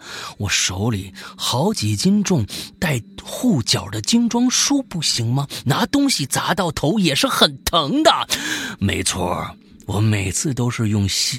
先换取女生的信任，然后下手。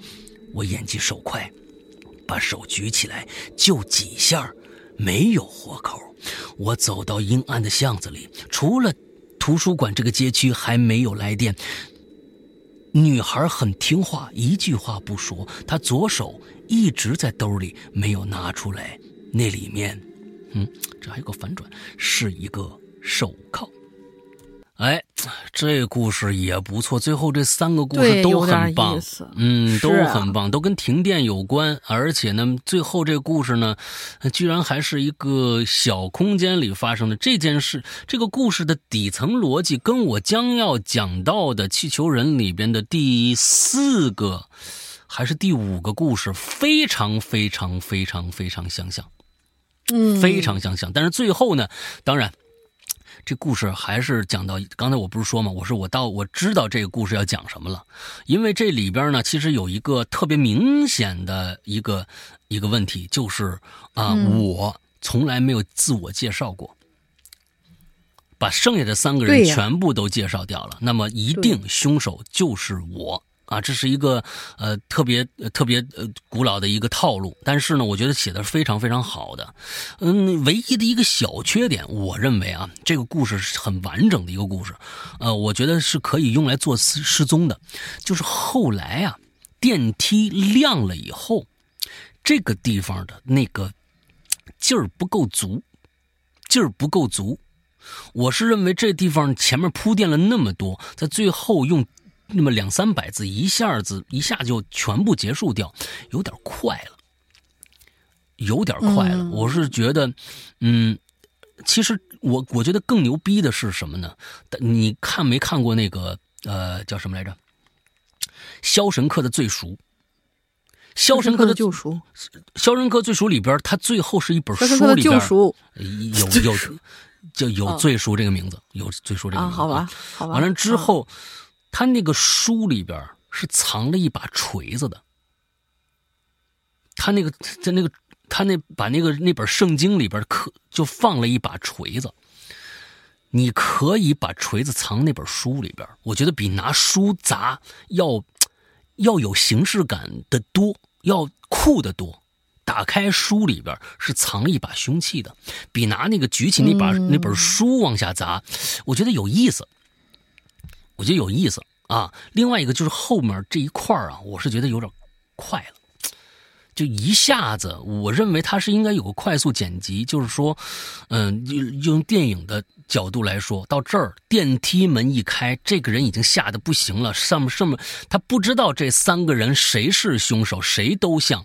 之后呢，他只是认为这女孩肯定不是，他抓起这个女孩的手往外跑，不停的往回头看，后面两个人是一个什么样的状态。完了之后。拉着那个女孩的手走进一个小巷子的时候，你没事吧？再多说几句这样的话，铺垫铺垫之后，女孩再走，你再一下，女女孩要往前走了，你的脸再沉下来，这个时候把那几句话说出来。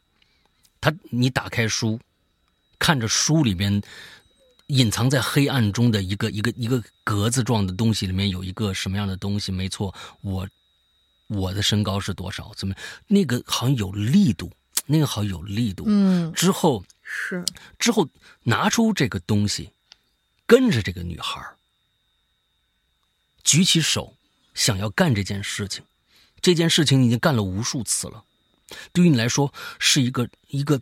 极其熟练的一个过程，我每次都是把女孩怎么样怎么样，个骗取他们信任，都都是这些女孩，呃，真的就跟傻子一样，或者怎么样，你就就渲染你马上就要行凶的之前的那个心态，就要砸下去。今天的女孩虽然有有一点不一样，但是我必须要做这件事情，呃，身体里面的某种某种东西，那个恶魔让我一定要把这个。这个棒子挥下去，但是今天这个女孩有点不一样，因为她的她的左手一直揣在她的她的裤兜里，从来没有拿出来过。为什么呢？这是为什么呢？但是我现在已经管不了那么多了。你一直就这这个东西酝酿酝酿酝酿一直酝酿酝酿到最后砸下去的同时，我的手被被抓住，完了之后又那那只那个女孩怎么样？呃。手再出来，有一个冰冷的金属的东西套在了我的手上，可能用这样的一个一个一个结束，可能会更有力度。这个故事是非常好的一个故事啊，就非常好的一个故事。后面结尾稍微有点仓促，稍微有点仓促啊，好吧，呃，这个故事真的很好啊，但是呢，阿阿斯巴田。我认为，我认为，呃，有改进的空间。就整个故事的精彩程度来说，我觉得刚才可能窜天猴这个呀，它整个这个故事啊，虽然后面给我们留大很大的空间，但这个想象空间足够让我们想很多的东西。这一周的最佳，我想给到窜天宇同学，不是窜天猴啊，窜天宇同学，让他来做这个，呃，这个。最佳，当然了，这是有条件的啊！我刚才给他布置功个功课了，两个星期，两周写完，哎，写完，哎，是是是是是，对对对，嗯，所以呢，呃，我觉得这个啊，呃，我觉得这这个呃，阿斯巴田同学，你有写作的非常强的能力啊，我们也特别欢迎你可以给我们呃这个怪藏来投稿。像这种故事，我觉得我非常喜欢，因为我我经常在我的失踪里边，就是会员专区失踪里面说，我说一个故事，一个电影，咱们先别说那什么，咱们就说一个电影，一个长度一个半小时的最短时间的这样的一个电影，一个半小时的电影，如果能够讲一个私密空间，就是一个非常小空间，在短时间里边发生的一件事儿，这个本子一定差不了。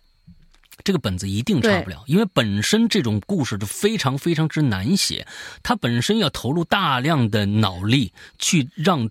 让这个情节从头到尾充斥在这一个半小时里边，就跟我们同时跟这几个人在一个小空间里边生活了那么久一样。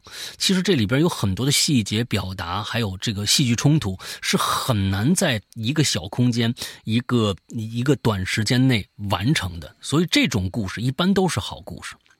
啊，你这故事非常好，非常好。我是认为你其实这。你再把后面再写一写，可以投稿的，真的啊，可以投稿的啊，好吧，呃，不光是投给我们啊，我们我们是一方面啊，我们很很欢迎你能够再继续写点东西，能够投给我们啊，但是其他的也可以投，这是个好故事来的啊，是好吧。OK，那么今天的所有的就全部到这儿结束啦。那大玲想个进群密码吧。那就阿斯巴甜报的那本精装书叫什么名字吧？六个字儿。我天，这本书这这这个这这个东西啊，反正是一个建筑史啊，有一个建筑史。前三个字儿的，这我刚念的也比较比较准确，没有没有方言啊啊，拼音呢可以完整的拼出来。我估计一拼这三个字儿应该有啊，嗯。好吧，嗯，那 OK，那下个星期咱们是换话题啊，还是接着这个呀？还有，还有最起，就是，现在目前最起码有多半期了。哦，OK，存货对。下个星期咱们还接着停电啊！哎，停电你还别说，后面这仨故事，哎，都还挺棒的，哎，都还挺棒的，好吧。嗯，那么最后呢，还是请大家去关注一下我们的会员啊，我们的会员专区。我们的会员专区是在我们的 APP 啊，我们的 APP 上。我们的 APP 的名字呢，还是老名字，叫做《鬼影人间》，还是《鬼影人间》这个 APP。那么安卓的朋友，前一段时间有很多的朋友遇到了就是登录不能啊，还有这个收听不能啊，各种不能啊，你知道吧？啊，各种事件啊。现在呢，请所有的安卓朋友一定。啊，在我们的呃，因为我们这个新版呢，其实是会员的，我们在会员群里边，在几个月前就开始内测了。啊，几我们已经内测了好几个月了。现在呢，把一个版本现在放在了我们的公众号“哈喽怪谈”的公众号，关注以后，右下角有一个呃这个 A P P 相关的这样的一个上拉菜单，里边就有一个下载的二维码，可以啊让大家扫了码以后就可以下载我们的安卓的 A P P 了。呃，苹果的跟以前是一样的啊，不用不用不用去找，还是 App Store。呃，所以呢。如果呢，大家呃对我们的会员里面是什么样的内容呃有疑问的话啊，我们的会员的内容里面百分之九十五的内容是跟我们现在在各大平台每周五晚上更新的那档怪藏的风格是一样的啊，类型是一样的。我们是做惊悚悬疑有声剧的。那大家现在听到的每周五晚上的惊悚悬疑有声剧《怪藏》，是我们会员专区每个星期天更新一集的一个这个这个小小栏目的这个部分的一年前的东西了。啊，一年前的东西了。我们是每我们的会员专区是每日日更新，每天都有更新的新内容。而周五、周日晚上的怪藏，就是大家现在在免费专区听到的这个呃栏目。而更新的东西呢，是一年前的故事了啊。所以呢，我们拿出来免费的给给大家听，大概是这个样子。那么我们的会员专区里面，呃，绝大部分都是这样的恐怖的惊悚有声剧。啊，大家可以去，呃，不仅是小故事啊，对，还有长篇呐，呃呃，对，基本上都是一些长篇或者对对对对，你大家想听一下这个这个咒怨是个有声是个什么样子的话，大家可以去听听看啊，就类似这样子的吧，啊，各种各样的东西，所以呢，啊，希望大家去关注一下。我们很十一月份刚刚结束了这个会员的打折季啊，下一个打折季是明年的三月份啊，大家，呃，反正大。家先去了解一下，怎么样去加我们的会员呢？而且有一些会员已经是自己买了会员，并没有入我们的群的话，一定要进群，这是个非常重要的一个步骤。就像安卓的有些用户，你要不进群的话，你就不知道现在我们在群里面其实正式版已经测了很长时间了。刚刚出现问题的没没两天，我们就已经放了正式版上去了啊！但是大家现在外面的不进群的会员，就可能。就呃不知道该怎么办，所以听到这个消息的话，呃赶紧去我下一下这个啊，呃嗯，剩下的如果是想了解我们的会员，想购买我们的会员，或者已经是会员想进我们的会员群的朋友，一定去加一下这个绿色图标可聊天可付费的这样的一个社交软件的号，这个号的名字全称是鬼影会员，全全拼，鬼影会员全拼，哎，这个加。加了这个微信号以后，我们的这个呃，这个这个这个官微君啊，就是刚才啊，在楼上那个有一个糟心的妈的那个英子，会 为会为大家热情的服务啊。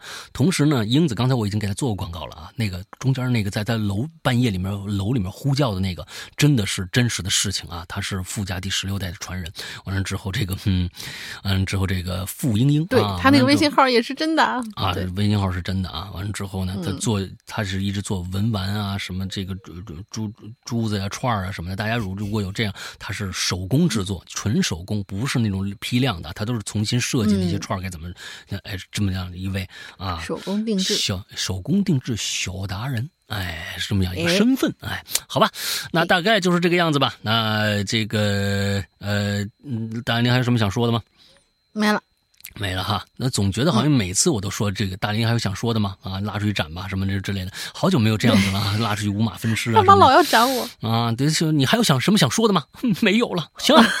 哎，对对，有有有有，就是就就是我们我们那个货都发了啊，货都发出去了，然后大家一定因因为最近是就是我们这节目更的这一天呢，刚好就是赶上双十二。